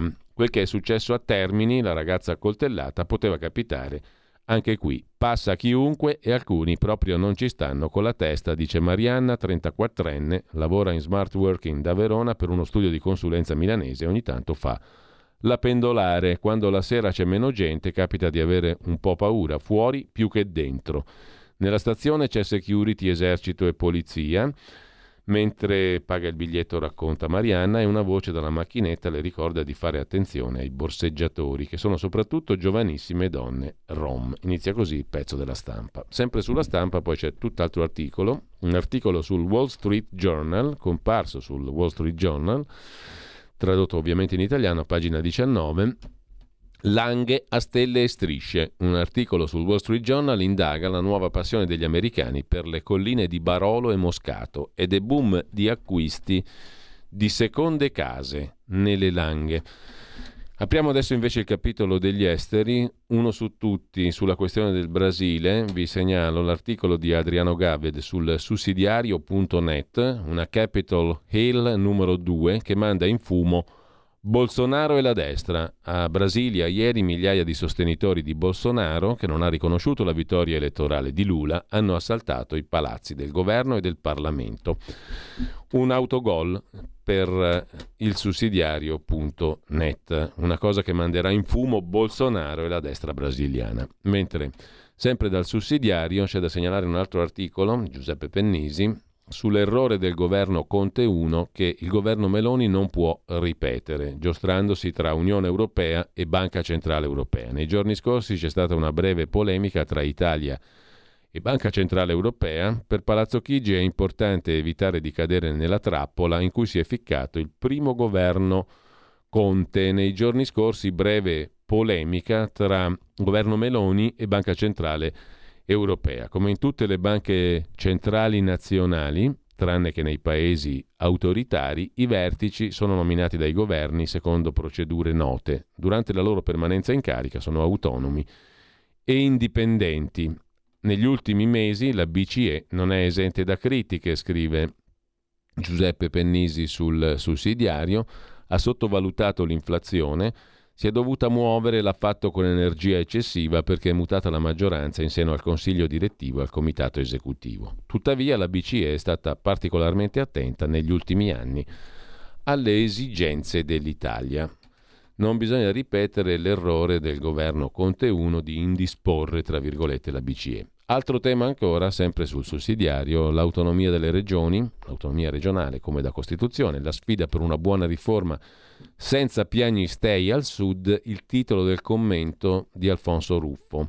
La riforma sull'autonomia dovrà essere ben costruita, nel frattempo il mezzogiorno dovrà darsi da fare per risolvere i suoi problemi. Alcune considerazioni sull'autonomia delle regioni, scrive sul sussidiario.net Alfonso Ruffo. La premessa è che la riforma non porta né al bene assoluto né al male assoluto, tutto dipenderà da come verrà concepita e poi messa in pratica. Le informazioni che circolano rappresentano una base di conoscenza e nulla più dei sentimenti che si vanno condensando intorno al tema. La bozza del ministro Calderoli sarà evidentemente rimaneggiata per approdare in Parlamento dove potrà subire il trattamento di deputati e senatori. Insomma, siamo a prima della partenza, la gara è tutta da fare, l'importante è che si competa con trasparenza e realtà e che le regioni del sud si muovano nel frattempo per risolvere i loro storici problemi. Vasto programma, diciamo così, mentre sulla questione dell'occupazione e del lavoro e ancora sul sussidiario.net vi segnalo il bell'articolo di Natale Forlani, il mismatch, cioè la mancata corresponsione di dati il, eh, che mostra il fallimento delle politiche attive. Il persistente mismatch, cioè il mancato incontro tra domanda e offerta di lavoro, ci deve indurre a una profonda riflessione sull'efficacia delle politiche attive del lavoro. C'è una crescita continua, lo rilevano i dati Ministero del Lavoro Union Camere, della quota di nuove assunzioni previste dal sistema delle imprese, che non trovano però riscontro nei profili professionali o più semplicemente nell'offerta di lavoro disponibile. Nell'ultima indagine, primo trimestre del 23, questa difficoltà viene riscontrata per il 46% della potenziale domanda di lavoro, con una crescita di 14 punti rispetto al 22 motivata per il 28% dalla carenza di offerta di profili professionali richiesti e per il 18% da competenze inadeguate dei candidati, equivalenti nell'insieme a 230.000 potenziali lavoratori per il solo mese di gennaio su 504.000 previsti. La difficile reperibilità supera il 50%, con punte del 60% e oltre, per i profili tecnici scientifici e per la vasta gamma di operai specializzati. Rimane al di sopra del 40% per professioni qualificate e addetti alle vendite nei comparti servizi e si mantiene sopra il 30% per mansioni che non richiedono una particolare qualifica, difficoltà che aumentano per imprese intenzionate ad assumere giovani con meno di 30 anni e per la richiesta di laureati. Insomma, questo è il vero tema. Sono, c'è un mancato incontro tra domanda e offerta di lavoro. Il 18% delle nuove assunzioni risulta finalizzato alla ricerca di lavoratori stranieri per l'impossibilità di trovare personale italiano disponibile. Un complemento negativo di queste criticità è l'allungamento dei tempi per il reclutamento di nuovo personale, che vengono mediamente stimati su quattro mesi. Insomma, bisogna partire da qui per riflettere sulla inefficacia delle politiche attive del lavoro in Italia, scrive Natale Forlani. Cambiamo ancora argomento, vi segnalo a proposito di Vaticano, altro tema battuto in questi giorni, l'articolo di Franca Giansoldati sul Messaggero, ripreso da Dago Spia, un nuovo giallo in Vaticano, Monsignor Michele Basso che è morto improvvisamente per un attacco cardiaco, lascia in eredità una grande quantità di opere d'arte avvolte da un alone di mistero, una preziosissima collezione di sculture, reperti archeologici e dipinti custodita in 30 bauli all'interno delle mura vaticane. Il materiale era stato visionato dal segretario di Stato Parolin e conservato a San Pietro. Cosa ne sarà? Punto di domanda. Ma a proposito invece di cose più mh, mm, relative a um, quanto avvenuto in questi giorni, c'è da segnalare l'articolo di Luigi Bisignani, così Benedetto evitò lo scontro tra papi. Monsignor Georg Ganschwein e il pasticcio del volume a doppia firma del cardinale Sara, il nuovo libro dell'assistente di Ratzinger. Lui non sapeva dell'iniziativa, scrisse a Francesco per chiarire. Per evitare altri incidenti, il Papa Emerito decise di non pubblicare più nulla durante la sua vita terrena. Capì le difficoltà di guidare il Vaticano quando ci fu da vagliare migliaia, le migliaia di nomine che spettavano al Santo Padre. Già da prefetto il pontefice scomparso spiegò che chiunque complotta contro la Chiesa deve pagare con la giusta pena. Il chiacchiericcio è un'arma letale, ha detto Papa Francesco, uccide l'amore, la società e la fraternità. Con probabilità si riferiva al libro di Monsignor Georg Genswein e Saverio Gaeta, Nient'altro che la verità, edito da PM, del quale il tempo pubblica qualche estratto su massoneria, gestione del potere e le polemiche attorno al cardinale Sarà. Il chiacchiericcio è un tema ricorrente per Papa Francesco, forse perché il suo pontificato, scrive Luigi Bisignani, nacque proprio su una cassa di pettegolezzi alla base di Vatilix 1, un processo interno di giustizia sommaria compiuto interrogando cardinali, vescovi e dignitari di curia che mai hanno potuto vedere la trascrizione delle loro deposizioni. Per i detrattori di Francesco il chiacchiericcio è invece finora l'arma che ha permesso al Papa di governare, consentendo attacchi e prese di posizione responsabili di aver portato alla sbarra il cardinale Becciu, così come a scovare nuove nidiate di corvi vaticani che iniziano ad aleggiare intorno al cupolone. Seguono alcuni estratti dal libro, nient'altro che la verità.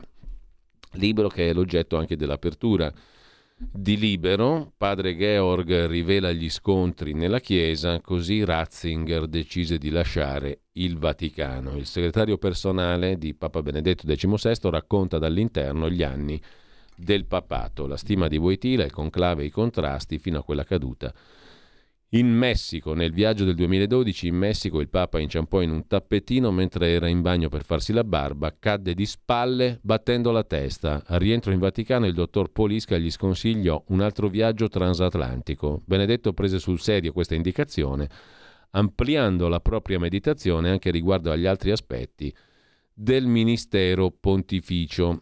La gratitudine di Carol Wojtyla con riferimento alla stima di Giovanni Paolo II per Ratzinger, Genswein riporta ciò che disse Joaquin Navarro Walsh, storico portavoce di Wojtyla. Non hanno precedenti le parole che il pontefice scrisse un anno prima di morire. Per la prima volta menzionò con lode esplicita un collaboratore vivo al quale esprime gratitudine e amicizia. Il libro si sofferma anche sulle resistenze che fece l'uscente Angelo Sodano a lasciare l'incarico di segretario di Stato Vaticano e l'alloggio di rappresentanza all'interno del Palazzo Apostolico. Si dovette aspettare dopo l'estate del 2006 prima che Sodano lasciasse liberi gli ambienti e Bertone ne prendesse possesso. Nell'ultima settimana prima della rinuncia, scrive ancora Genschwein, Benedetto informò i componenti della casa pontificia, fra coloro che furono messi a conoscenza, oltre ovviamente al fratello Georg, Monsignor Guido Marini, maestro delle celebrazioni liturgiche, padre Federico Lombardi, direttore della sala stampa. Durante il conclave che portò all'elezione di Ratzinger, fece scalpore la diffusione del diario di un misterioso cardinale che gli attribuiva Solo 84 suffragi su 115, l'obiettivo sarebbe stato di rendere noto l'ottimo risultato di Bergoglio, che avrebbe raggiunto nel secondo scrutinio 40 voti necessari per bloccare le elezioni di qualsiasi altro candidato. Messa così, libero. Ce la presenta come una roba di straordinario interesse, mentre il filosofo Giovanni Maddalena scrive per tempi.it un articolo su Papa Benedetto XVI in relazione a due discorsi, il discorso di Ratisbona e quello di Parigi. Per capire il discorso di Ratisbona, rileggere quello di Parigi, appunti sulle due lezioni di Benedetto XVI al mondo della cultura e della scienza sul rapporto tra ragione umana e Dio. Quello al Collège de Bernardin compie quello più celebre tenuto in Germania. Il discorso di Ratisbona ha appaiato a quello di Parigi nella riflessione del filosofo Giovanni Maddalena su tempi.it. Sull'Atlantico Quotidiano, invece, cambiando argomento, vi segnalo il pezzo di Luca Bocci sulle due anime dei repubblicani americani verso la resa dei conti. Guerra aperta all'Uniparty, vincitori e sconfitti, il dietro le quinte dell'elezione di Kevin McCarthy a Speaker della Camera statunitense. L'establishment del Partito Repubblicano non detta più le regole. A proposito di americani, Federico Rampini racconta di Bill Gates quando Bill mi spiegò perché decise di diseredare i figli. Rampini racconta Gates sul Corriere della Sera, i miliardi di Microsoft, la filantropia, le accuse di cospirazione, le rivincite. Bill Gates ha costituito nel 2000 la fondazione Bill e Melinda Gates, attività per 53 miliardi di dollari ed è diventata dal 2020 l'unica attività del fondatore di Microsoft. La fondazione ha l'obiettivo di migliorare l'assistenza sanitaria e ridurre la povertà estrema su scala globale. Racconta Rampini, Bill mi spiegò perché diseredò i figli. Politica estera, vi segnalo anche il pezzo di Giuliano Foschini e Fabio Tonacci, politica estera ma che riguarda l'Italia, lo shopping cinese che preoccupa l'intelligence italiana. Non c'è solo TikTok del colosso ByteDance a impensierire i servizi, ma anche investimenti in settori strategici come difesa e comunicazioni. A proposito di Cina, su tempi.it di nuovo Leone Grotti si occupa di Liao Jivu e del suo ultimo libro Wuhan, un romanzo documentario. L'autore dichiarato dal regime cinese nemico del popolo spiega perché ha deciso di indagare sui misteri del Covid e su come la Cina abbia usato la pandemia per realizzare il più avanzato sistema di sorveglianza della storia. Il libro non è stato edito da Guerini Associati, non è stato molto commentato in Italia, ma è un libro estremamente interessante, Liao Jivu, Wuhan, un romanzo documentario.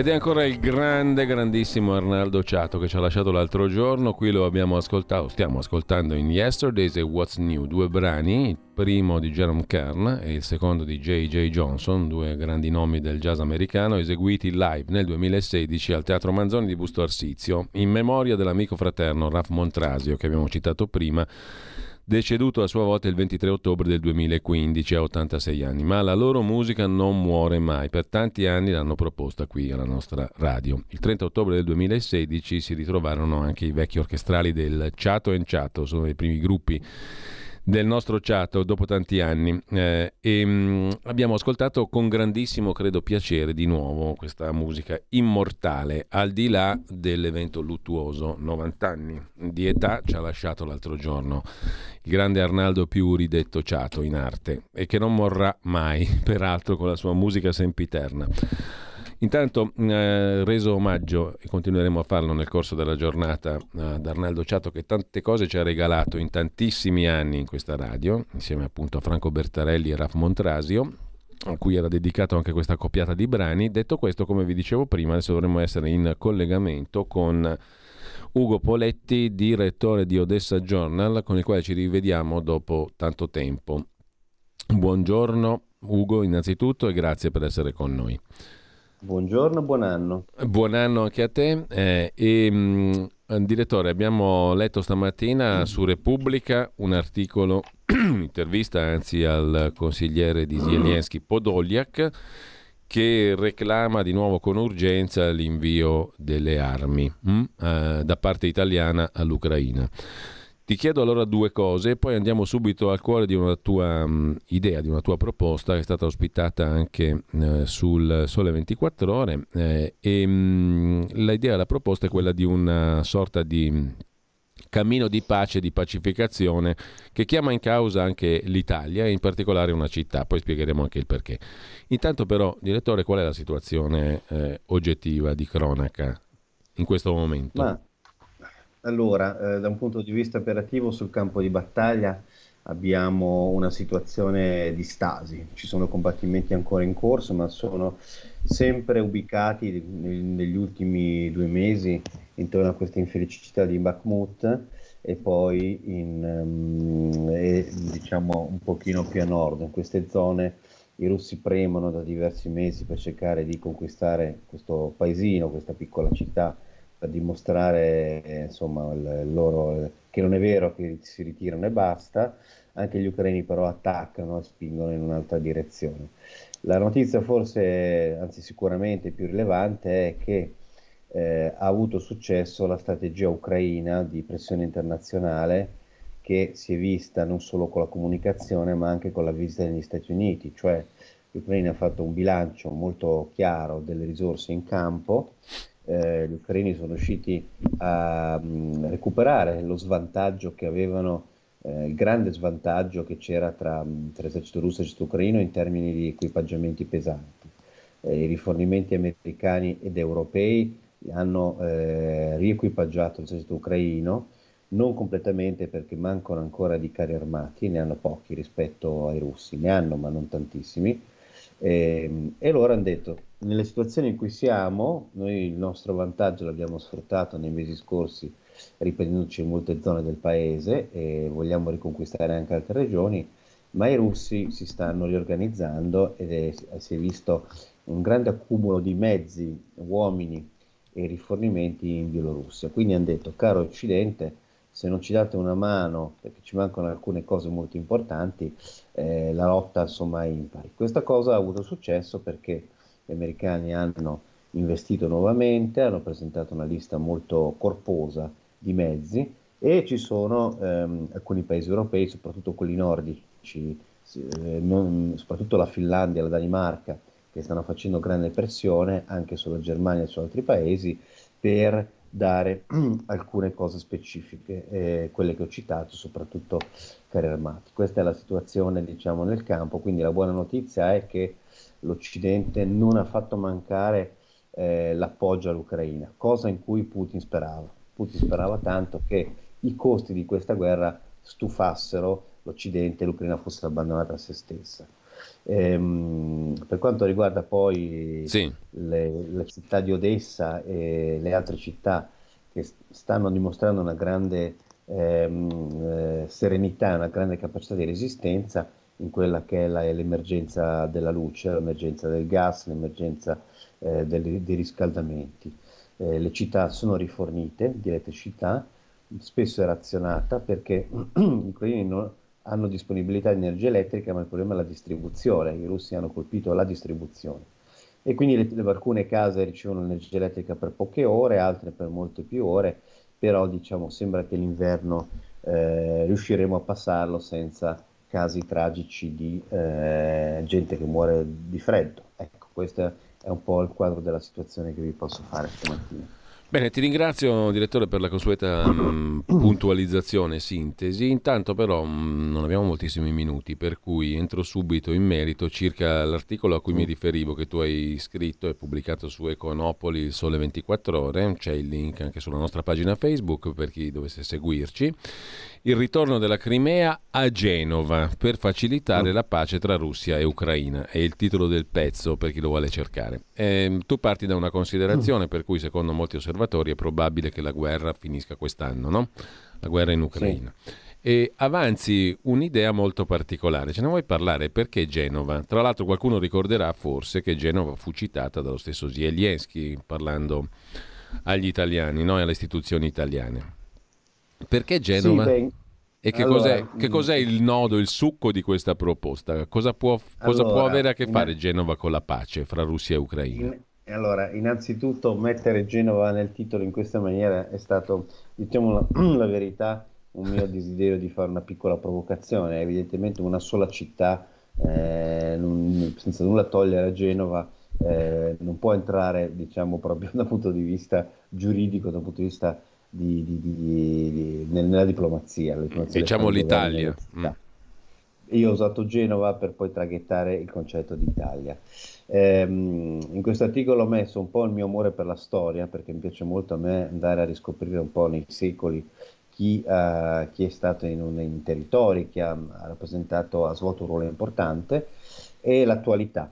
Eh, e ho messo insieme due, due elementi. Uno, eh, Genova è stata, quando era, c'era la Repubblica di Genova, quindi la Repubblica Marinara indipendente che ebbe un formidabile impero commerciale come Venezia eh, nel Mediterraneo, ma quelli che pochi sanno, quindi rispolveriamo questo bel capitolo di storia, Genova dominò eh, per due secoli abbondanti eh, il Mar Nero. Cioè il Mar Nero, tutti i porti che sono oggi sul Mar Nero, con poche eccezioni, eh, erano colonie genovesi. Cioè, I genovesi avevano proprio le loro milizie, le loro guarnigioni e eh, queste erano proprio una sorta di, di, di erano proprio vere e proprie colonie, ecco, diciamo questo. Poi naturalmente sono nati i turchi e le hanno eh, riconquistate, ma è rimasta una comunità genovese molto forte per secoli ancora in Crimea. E andiamo a parlare della Crimea, perché la Crimea è, eh, sembra essere il pomo della discordia questa guerra eh, che i servizi segreti ucraini e molti esperti internazionali, noi incrociamo sul nostro giornale l'opinione eh, anche di esperti dissidenti russi che conoscono il mondo russo e tutti dicono che l- la guerra è eh, agli sgoccioli, c'è eh, il rischio, speriamo la, la, la, grande fortuna, che finisca quest'anno. Però la Crimea rimane un problema, rimane un problema gigantesco perché è a tutti gli effetti un territorio dell'Ucraina sotto il profilo del diritto internazionale, cioè per loro quella è Ucraina. Eh, I russi la vogliono per ragioni storiche, eh, che possiamo più o meno o no accettare, ma certamente dal punto di vista legale non hanno nessun senso.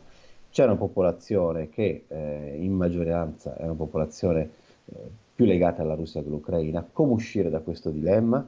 Perché eh, c'è un'opinione eh, anche di alcuni governi occidentali non dimentichiamo che lo stesso Elon Musk, famoso imprenditore e miliardario eh, americano, fece una proposta diversi mesi fa di piano di pace e dicendo ai russi ridategli tutto indietro, vi, eh, possiamo eh, fare uno sforzo per garantirvi almeno la Crimea. Cioè anche gli americani dicono la Crimea sarà molto difficile diciamo, strapparla ai russi. Come uscire da questo dilemma? il dilemma è esiste eh, nella storia, l'Italia è stata protagonista in questo, il caso di un'amministrazione controllata. Cioè, visto che la Crimea eh, storicamente l'ha posseduta più Genova della Russia stessa, perché Genova è stata più di due secoli, la Russia non ha mai avuto il controllo di questa penisola per più di due secoli, eh, idealmente l'Italia potrebbe essere una sorta di pacere. Perché c'è bisogno di questo? Perché c'è bisogno di un periodo in cui questa terra contesa sia eh, gestita da, un, da uno Stato neutrale che la faccia sviluppare, perché è anche una penisola ricca di eh, opportunità e ricca di eh, bellezze naturali, è un polo di turismo ideale, è una specie di Sardegna a tutti gli effetti, ma è molto sottosviluppata. Allora, perché non dare l'amministrazione a uno Stato neutrale come l'Italia, farla amministrare per qualche anno e poi finalmente, senza truppe né dell'una né dell'altra parte, fargli fare un vero referendum seguito da osservatori internazionali, lasciando la parola al popolo. Ecco. È una soluzione diplomatica creativa, eh, è, un una, è, un po azzardata, sì. siamo sinceri, non è facilissima da realizzare, ma non è impossibile. Nella storia queste cose sono già successe. Peraltro molto suggestiva e anche eh, si riallaccia appunto a radici mm. storiche ben precise, no? come documenti nell'articolo che poi abbiamo linkato mm. sulla nostra pagina Facebook. No? Eh, il precedente... E poi Zelensky ha parlato di Genova, questa sì, è una cosa esatto. interessantissima. Nel messaggio al Parlamento. Sì, mm. esatto. Quindi... Citata non per caso, evidentemente, no? Sì, sì, eh, la spiegazione l'ho data, certamente Zelensky non pensava a questo e secondo me se Zelensky leggesse il mio articolo non lo apprezzerebbe affatto perché in questo momento la vulgata ucraina eh, spinge per una eh, riconquista di quella penisola senza se, senza ma, senza alcuna condizione, però abbiamo molto paura che i russi facciano gesti insani, che, di, che per, pur di non perdere quella penisola arrivino a delle, a, delle scelte molto, molto, molto infelici. Ecco. Eh, vediamo se riusciamo a scongiurare questo problema. Ci sarebbe la questione del porto di Sebastopoli, base della flotta russa, um, mm. tu ne parli nell'articolo, ipotizzi una gestione sì. decennale no, del territorio, che è un territorio, come dicevi prima, molto, molto bello, anche simile alla Sardegna. Eh, mm. Quanto può mm. piacere a Putin eh, una soluzione del genere e anche a Zelensky? Ma allora, Zelensky naturalmente e tutto il governo ucraino, eh, come ho già detto, non hanno non nessuna disponibilità a cedere, ma ripeto, non è Zelensky che decide. Io ho voluto sottolineare diverse volte, Zelensky è un presidente di un'Ucraina, cioè lui deve eh, l'importanza della sua posizione eh, a tutto il suo consenso eh, sociale, cioè Zelensky è un portavoce dello spirito gli ucraini. Se Zelensky dicesse una cosa che gli ucraini non sentono e non vogliono eh, uh-huh. accettare, sarebbe molto difficile per lui. Quindi ehm, far digerire agli ucraini una cosa del genere è molto complesso, molto difficile. Però non c'è dubbio che se ci fosse eh, una um, comunità internazionale, i governi eh, occidentali che vogliono in un piano di pace mettere in considerazione questa ipotesi, allora la forza per imporlo ce la avrebbero. I russi temo che non abbiano scelta, perché i russi di, devono, si stanno preparando eh, da un punto di vista militare nell'anno prossimo a una serie di attacchi ucraini che eh, sono vicinissimi a, a, a, spingerli fuori dai loro confini. E eh, c'è l'ultima cosa da dire, la Crimea è difficilissima da eh, ehm, eh, diciamo, proteggere militarmente per i russi perché è una penisola facile da, is- da isolare cioè la, la, penisola ha da una parte una dipendenza idrica dall'Ucraina, che è uno dei motivi anche per cui è scoppiata questa guerra. La, Crimea è totalmente arida, ha pochissimi fiumi, l'acqua veniva dal Dnieper e l'acqua del Dnieper gliela erogavano gli ucraini, gli ucraini gliela, non gliela davano più. Dall'altra parte la mh, Crimea è collegata alla Russia con questo famoso ponte di Kerch, se gli ucraini fanno un'avanzata di qualche chilometro riescono a portarlo a tiro dei loro artiglierie dei loro missili e glielo buttano giù. A quel punto i russi non potranno più eh, difendere questa penisola. Perché? Perché non possono lasciare dei soldati privi di rifornimenti. Quindi che i russi accettino torto collo una soluzione internazionale di amministrazione temporanea con garanzia di referendum, a quel punto loro dovrebbero dire, beh, se, eh, si, si, in qualche modo gli si offre un'opportunità perché se è vero che eh, gli abitanti della Crimea vogliono stare con la Russia, avranno la possibilità di farlo dopo qualche anno in un referendum libero, neutrale e controllato. sarà più difficile convincere gli ucraini, non c'è dubbio. Allora, grazie a Ugo Poletti, direttore di Odessa Journal, autore del libro Nel cuore di Odessa, edito da Rizzoli, che ricordo sempre con piacere. Il suo articolo lo trovate sulla nostra pagina Facebook, Il ritorno della Crimea a Genova per facilitare la pace tra Russia e Ucraina. Grazie Ugo, a presto, Grazie, ci sentiamo presto. Buona giornata. Avete ascoltato la rassegna stampa.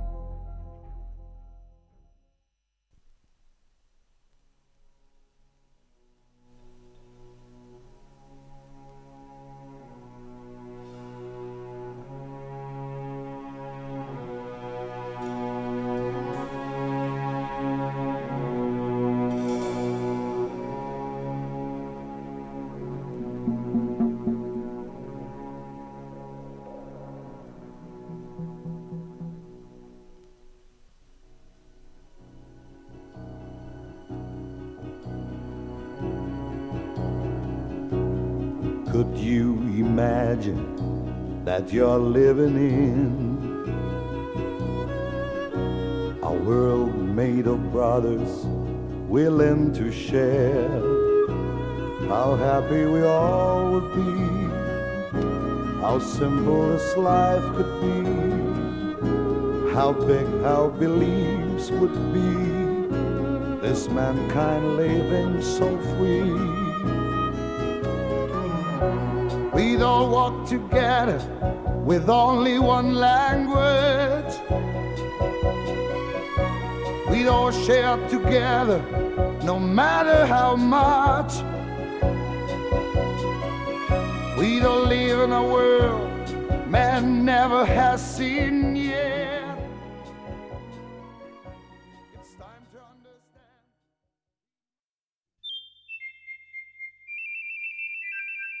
Va ora in onda La grande città con Carla De Bernardi. Si può vivere anche a Milano, nel cuore della città. C'è tanta gente in giro per le strade, c'è tanta elettricità, sia tutto portata di mano. E rieccoci qua per il 2023 con la prima puntata dell'anno della nostra rubrica La grande città con Carla De Bernardi. Traiamo spunto dal suo Storia di Milano, guida per curiosi e ficcanasi, il bellissimo libro sulla città di Milano edito da Yaka Book. Milano che ci consente di leggere tante altre cose. Siamo già in ritardo, io mi scuso con Carla per cui ti lascio subito la parola. Carla, buon anno, ben ritrovata innanzitutto. Buon anno a te, a voi, a tutti, ben ritrovati. Eh, ai ficcanasi che tu hai declinato al plurale, giustamente. Allora, oggi abbiamo due argomenti, eh, forse tutti e due abbastanza conosciuti, però ne parliamo perché eh, li approfondiamo un po'. Vediamo cosa riusciamo a fare in questi minuti. Allora, il primo è la storia della bella Gigogin. La bella Gigogin è una canzone eh, in dialetto milanese, più o meno, ehm, sì, non, non- non- non esattamente in dialetto, però insomma con delle parole abbastanza, abbastanza dialettali, che venne scritta nel 1858 da un compositore che si chiamava Paolo Giorgia, il quale Paolo Giorgia la scrisse per mh, prendere in giro gli austriaci, perché nella canzone si parla della- di una malada, una malata, che è la Lombardia, che non ne può più di mangiare polenta, dove la polenta gialla come la bandiera austriaca sono eh, gli invasori. Allora eh, Giorgia scrive questa canzone e la scrive per spronare Vittorio Emanuele II a darsi una mossa e a entrare in guerra eh, con la Francia per scacciare appunto gli austriaci. La Bella Gigogin venne suonata la prima volta il primo- la notte di San Silvestro al Teatro Carcano perché si sapeva che in sala c'era il governatore austriaco e si voleva sbeffeggiarlo. La banda civica era diretta dal maestro Gustavo Rossari, ecco questi forse sono i dettagli che non si conoscono, e vennero chiesti 8 bis perché l'entusiasmo del ehm, pubblico che capì la presa in giro, la presa per i fondelli, eh, fu tale che chiesero 8 bis che il maestro concesse e che furono un po' il presagio, il preludio dell'euforia che avrebbe accompagnato la vittoria di Magenta del 4 giugno successivo, che sarebbe stata la prima delle tre battaglie, l'altra Solferino e Montebello della battaglia, che avrebbero restituito ehm, eh, l'indipendenza all'Italia. La battaglia di Magenta fu quella che liberò eh, proprio Milano. Allora, questa eh, canzone ebbe un tale successo che quando, eh, intanto il termine Gigogin è un diminutivo eh, attraverso diversi passaggi del nome Teresa, che è un, uh, in, in, torinese, quindi Teresa in torinese ha questo diminutivo Gigogin. E ehm, la, quando ci fu la decisiva battaglia di Magenta, eh, i francesi intonarono la bella Gigogin e gli austriaci che non avevano capito un tubo del fatto che, che era fatta appunto per prenderli in giro risposero con daghela avanti un passo daghela avanti un passo era proprio rivolto al re re datti una mossa dag, fai un passo in avanti daghela avanti un passo per scacciare l'invasore. Quindi gli austriaci non capendo che erano loro quelli che eh, dovevano essere sconfitti quando la, la banda, perché davanti agli eserciti c'era una banda che apriva le danze, diciamo apriva le, le, le, le danze della battaglia e, e, appunto i francesi intonano eh, Mia bella Gigogin e gli austriaci rispondono con il ritornello. Poi eh, la bella Gigogin ha un fonema che si chiama rataplan, perché cioè rataplan, tamburio sento che mi chiama la bandiera o che gioia o che contento, io vado a guerreggiare, rataplan, rataplan, non ho paura dei cannoni, io vado all'avventura, sarà quel che sarà. E rataplan è un fonema che è stato poi ripreso negli anni 50 del Novecento da um, Alberto Cavaliere per la sua rubrica sul Gazzettino Padano, apriva il Gazzettino Padano e eh, appunto si apriva con Rataplan, Rataplan, Rataplan. Credo che si apra ancora con Rataplan il Gazzettino Padano, se esiste ancora, esiste ancora. Ehm, il Gazzettino Padano credo. esiste ancora sicuramente. Credo che Rataplan lo usino ancora. Vabbè, per finire con la bella Gigogin, ehm, diciamo che la canzone è molto carina e molto divertente e ehm, c'era anche un, un ritornello che diceva così, adesso te lo dico, ehm, per, non, per, non, per non mangiare polenta bisogna, bisogna, bisogna aver pazienza. Quindi per non mangiare polenta, che era appunto la, la bandiera austriaca, bisogna avere pazienza per poterli sconfiggere. E questa è la storia della nostra bella Gigogin. Abbiamo qualcosa da dire? Non ancora. Insomma, è molto carina perché poi finisce con le baciai, le baciai, il bel visetto, cium cium cium, la mi disse, la mi disse che di letto, cium cium cium, la più in basso, la più in basso in quel boschetto, cium cium cium, noi andremo, noi andremo a riposare. E quindi qui l'allusione al boschetto credo che sia piuttosto mm. esplicita. e vabbè. E quindi eh, passiamo adesso al secondo argomento di oggi, che questo è più conosciuto, credo, che è la storia dei Re Magi perché a Milano il 6 di eh, dicembre, eh, gennaio scusami, eh, c'è una processione che parte dal Duomo con dei figuranti in costume che rappresentano i tre re magi che vanno fino a Sant'Eustorgio in corso di Porta Ticinese e lì c'è un presepe vivente per la gioia dei bambini e arrivano lì i, questi, questi, eh, questi, magi mascherati che ehm, incontrano Erode, mi sembra che incontrino Erode in Piazza Duomo se non sbaglio ehm, o al Carrobbio, adesso non mi ricordo esattamente perché io quest'anno non sono andata e, non mi ricordo esattamente, so che a un certo punto si incontrano con Erode. Comunque la storia del, dei Re Magi è questa, a un certo punto Elena Augusta, che era la mamma di Costantino, quello dell'editto, no? nel 325 poi non molti sanno che l'editto di Costantino in realtà non era di Costantino, ma precedentemente a lui c'era stato un altro imperatore che malato di cancro aveva dato libertà di culto ai cristiani perché voleva mettersi l'anima in pace, poi Costantino e Licinio lo riprendono nel 313, tant'è che Costantino ha una statua, un bronzo, davanti alla chiesa di San Lorenzo a Milano, dove ci sono le famose colonne di San Lorenzo, che peraltro è una copia in bronzo, l'originale è a Roma, e comunque è passato alla storia come l'editto di Costantino, in realtà era l'editto di Galerio. Vabbè, torniamo a Elena Augusta che verrà poi venerata come Sant'Elena imperatrice. Lei a un certo punto decise di trovare, eh, si recò in Palestina, si recò in Palestina e trovò la croce di Cristo. La, eh, la croce di Cristo, quella che era stata imbevuta d'aceto quando lui era crocifisso, trovò una parte della corona di spine, trovò il cartiglio di noce sul quale era scritta la motivazione della condanna a morte che si chiamava Titulus Crucis e scovò anche la, la croce di uno dei due ladroni. Ma la vera scoperta fu la scoperta dei resti dei re magi, che erano, lo sappiamo tutti, Melchiorre, Baldassarre e Gaspare, che erano venuti a portare i doni a Betlemme, anche questo è noto, dai tre continenti allora conosciuti, e cioè eh, l'Asia, l'Europa e l'Africa. Eh, erano solo tre a quell'epoca i, i, continenti che erano stati scoperti. Baldassare d'Arabia ha la pelle scura e lui donò la famosa mirra che nessuno sa che cos'è, comunque è una gomma resina aromatica, prendetela così come ve la dico, è una gomma resina aromatica. Eh, per, nella mitologia bizantina i tre magi sono le tre età dell'uomo, il giovane, l'uomo e l'anziano. Tra l'altro la parola magus è una traslitterazione di un termine persiano che è magush, che era riservato ai sacerdoti seguaci di Zarathustra. Anche questo magari è un piccolo dettaglio.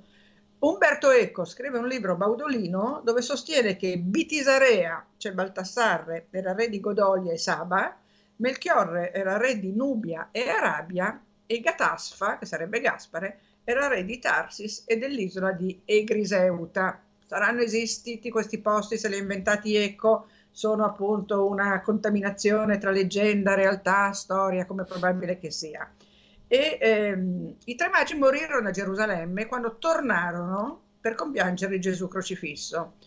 Eh, chi recuperò poi i resti dei magi a Costantinopoli fu ehm, Eustorgio. Eustorgio, che poi diventerà santo, era il vescovo di Milano, o arcivescovo che fosse, lo inscatolò in un sarcofago di marmo e chiamò una ditta di traslochi, la cavanna eh, dell'epoca, e spedì il, carro di, il sepolcro di marmo su un carro trainato da buoi, lo spedì fino a, eh, a Milano, dove eh, arrivati nei pressi di Porta Ticinese i buoi stramazzarono al suolo, immagino erano arrivati da Costantinopoli trainando questo pesantissimo sepolcro, eh, stramazzano al suolo e questo viene ovviamente interpretato come un segno divino per costruire lì una eh, basilica eh, perché Eustorgio voleva poi un giorno custodire, le, cioè eh, riposare anche lui vicino ai Magi. Oggi, eh, poi il, sepolcro dei Re Magi sparì nel 1164, quando c'era il Barbarossa che saccheggiò Milano, ehm, per impedire che venissero trafugate vennero nascoste in San Giorgio al Palazzo, che è quella chiesa che c'è in corso ehm, eh, via Torino, in via Torino, che è San Giorgio al Palazzo perché anticamente era annessa al Palazzo Imperiale di Massimiano, i cui resti sono lì dietro. Comunque, morale della favola, il, il, come si chiama, l'arcivescovo arcicancelliere di Barbarossa riuscì a scoprire dove erano queste spoglie, si chiamava Reinhard von Dassel, questo tale, le trasferì a Colonia, dove sono tuttora, le trasferì nella chiesa di San Pietro, e gli fece costruire da un scultore, un orafo francese che si chiamava Nicolas de Verdun, un grande sarcofago di argento dorato e un grande sepolcro di legno rivestito di argento dorato,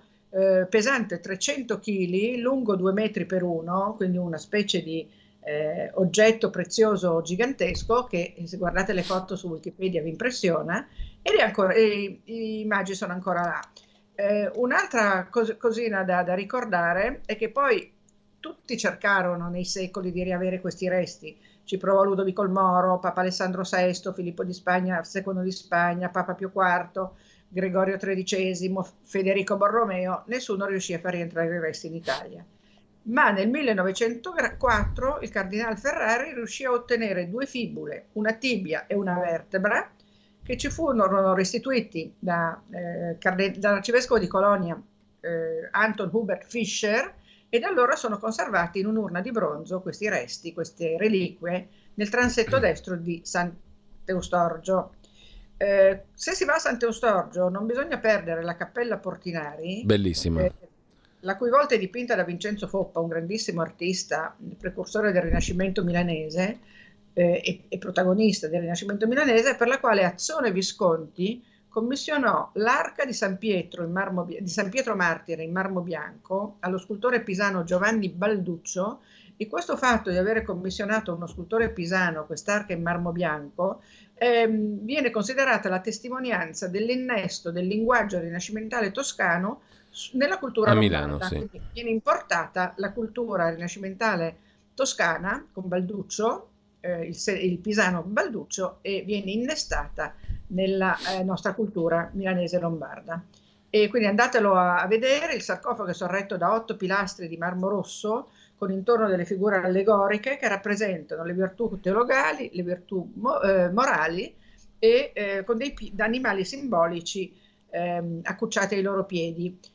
Da visitare anche il Museo Diocesano Carlo Maria Martini, che è Molto annesso bello, sì. alla chiesa di Sant'Eustorgio e che fa dei bellissimi, nel chiostro d'estate fa dei bellissimi spettacoli di teatro, delle conferenze, poi c'è un museo con grandi mostre anche di fotografia, insomma il Museo Diocesano è un altro dei gioielli milanesi, ci sono pensa quasi mille opere, comprese fra il secondo e il ventunesimo secolo, quindi un viaggio nella cultura eh, milanese e italiana dal secondo al ventunesimo secolo. Bellissimo Carla, hai fatto anche un, eh, in tempo a dare un suggerimento per una visita sì, straordinariamente bella. Turistico. Ma tra l'altro mi viene una curiosità, ma com'è che hai fatto a concentrare in un solo libro per tutti i ficcanasi, mi raccomando al plurale, tante notizie? Perché è veramente una miniera il tuo libro. Non so come hai eh. fatto a sintetizzarle, ci deve essere stato un lavoro di lima pazzesco. Sì, pazzesco e ti dirò che ancora ogni tanto dico, Dio, dovevo aggiungere questa cosa qua oh porco cane, dovevo spiegare meglio quella cosa là. E questo è inevitabile però ho dovuto fare molta sintesi perché sennò veniva un volume di 1500 pagine, eh sì. non mi sembrava il caso. Allora, io ringrazio davvero Carla De Bernardi, Storia di Milano, guida per curiosi e ficcanaso, mi raccomando al singolare, eh, non al plurale perché sì, è un errore. È, dovrebbe essere in tutte le librerie. L'unica libreria che non, che non, ne ha tanta scorta, ma dovrebbe essere arrivata anche lì, sono le Feltrinelli. Le altre librerie dovrebbero averlo tutti. Bene, grazie Carla, grazie davvero e grazie di nuovo te, buon Giulio. anno. Ci vediamo lunedì prossimo, troveremo un altro argomento interessante. Grazie Carla De Bernardi e, e, un saluto, un ringraziamento anche in ritardo lo faccio a Maurizio di Desenzano per il supporto alla radio, a Pina da Nova Milanese, nuova abbonata, così come Rosella da Castioni, quel di Belluno e Andrea da Milano. Mm, grazie a tutti, peraltro, coloro che ci hanno seguito e ci seguono e ci supportano. Mm, una Buona mattinata a tutti, tra poco Alessandro Panza, poi da non perdere oltre la pagina e poi nel pomeriggio questa curiosità di Mario Capanna con uno dei Marò, il nuovo libro Antonino Danna Zoom. Avete ascoltato La grande città con Carla De Bernardi. È la gente che vive, che lavora, che si diverte, che respira in mezz'ora da piazza del Duomo, arrivi dove vuoi alle 4 del mattino Milano diventa un posto molto strano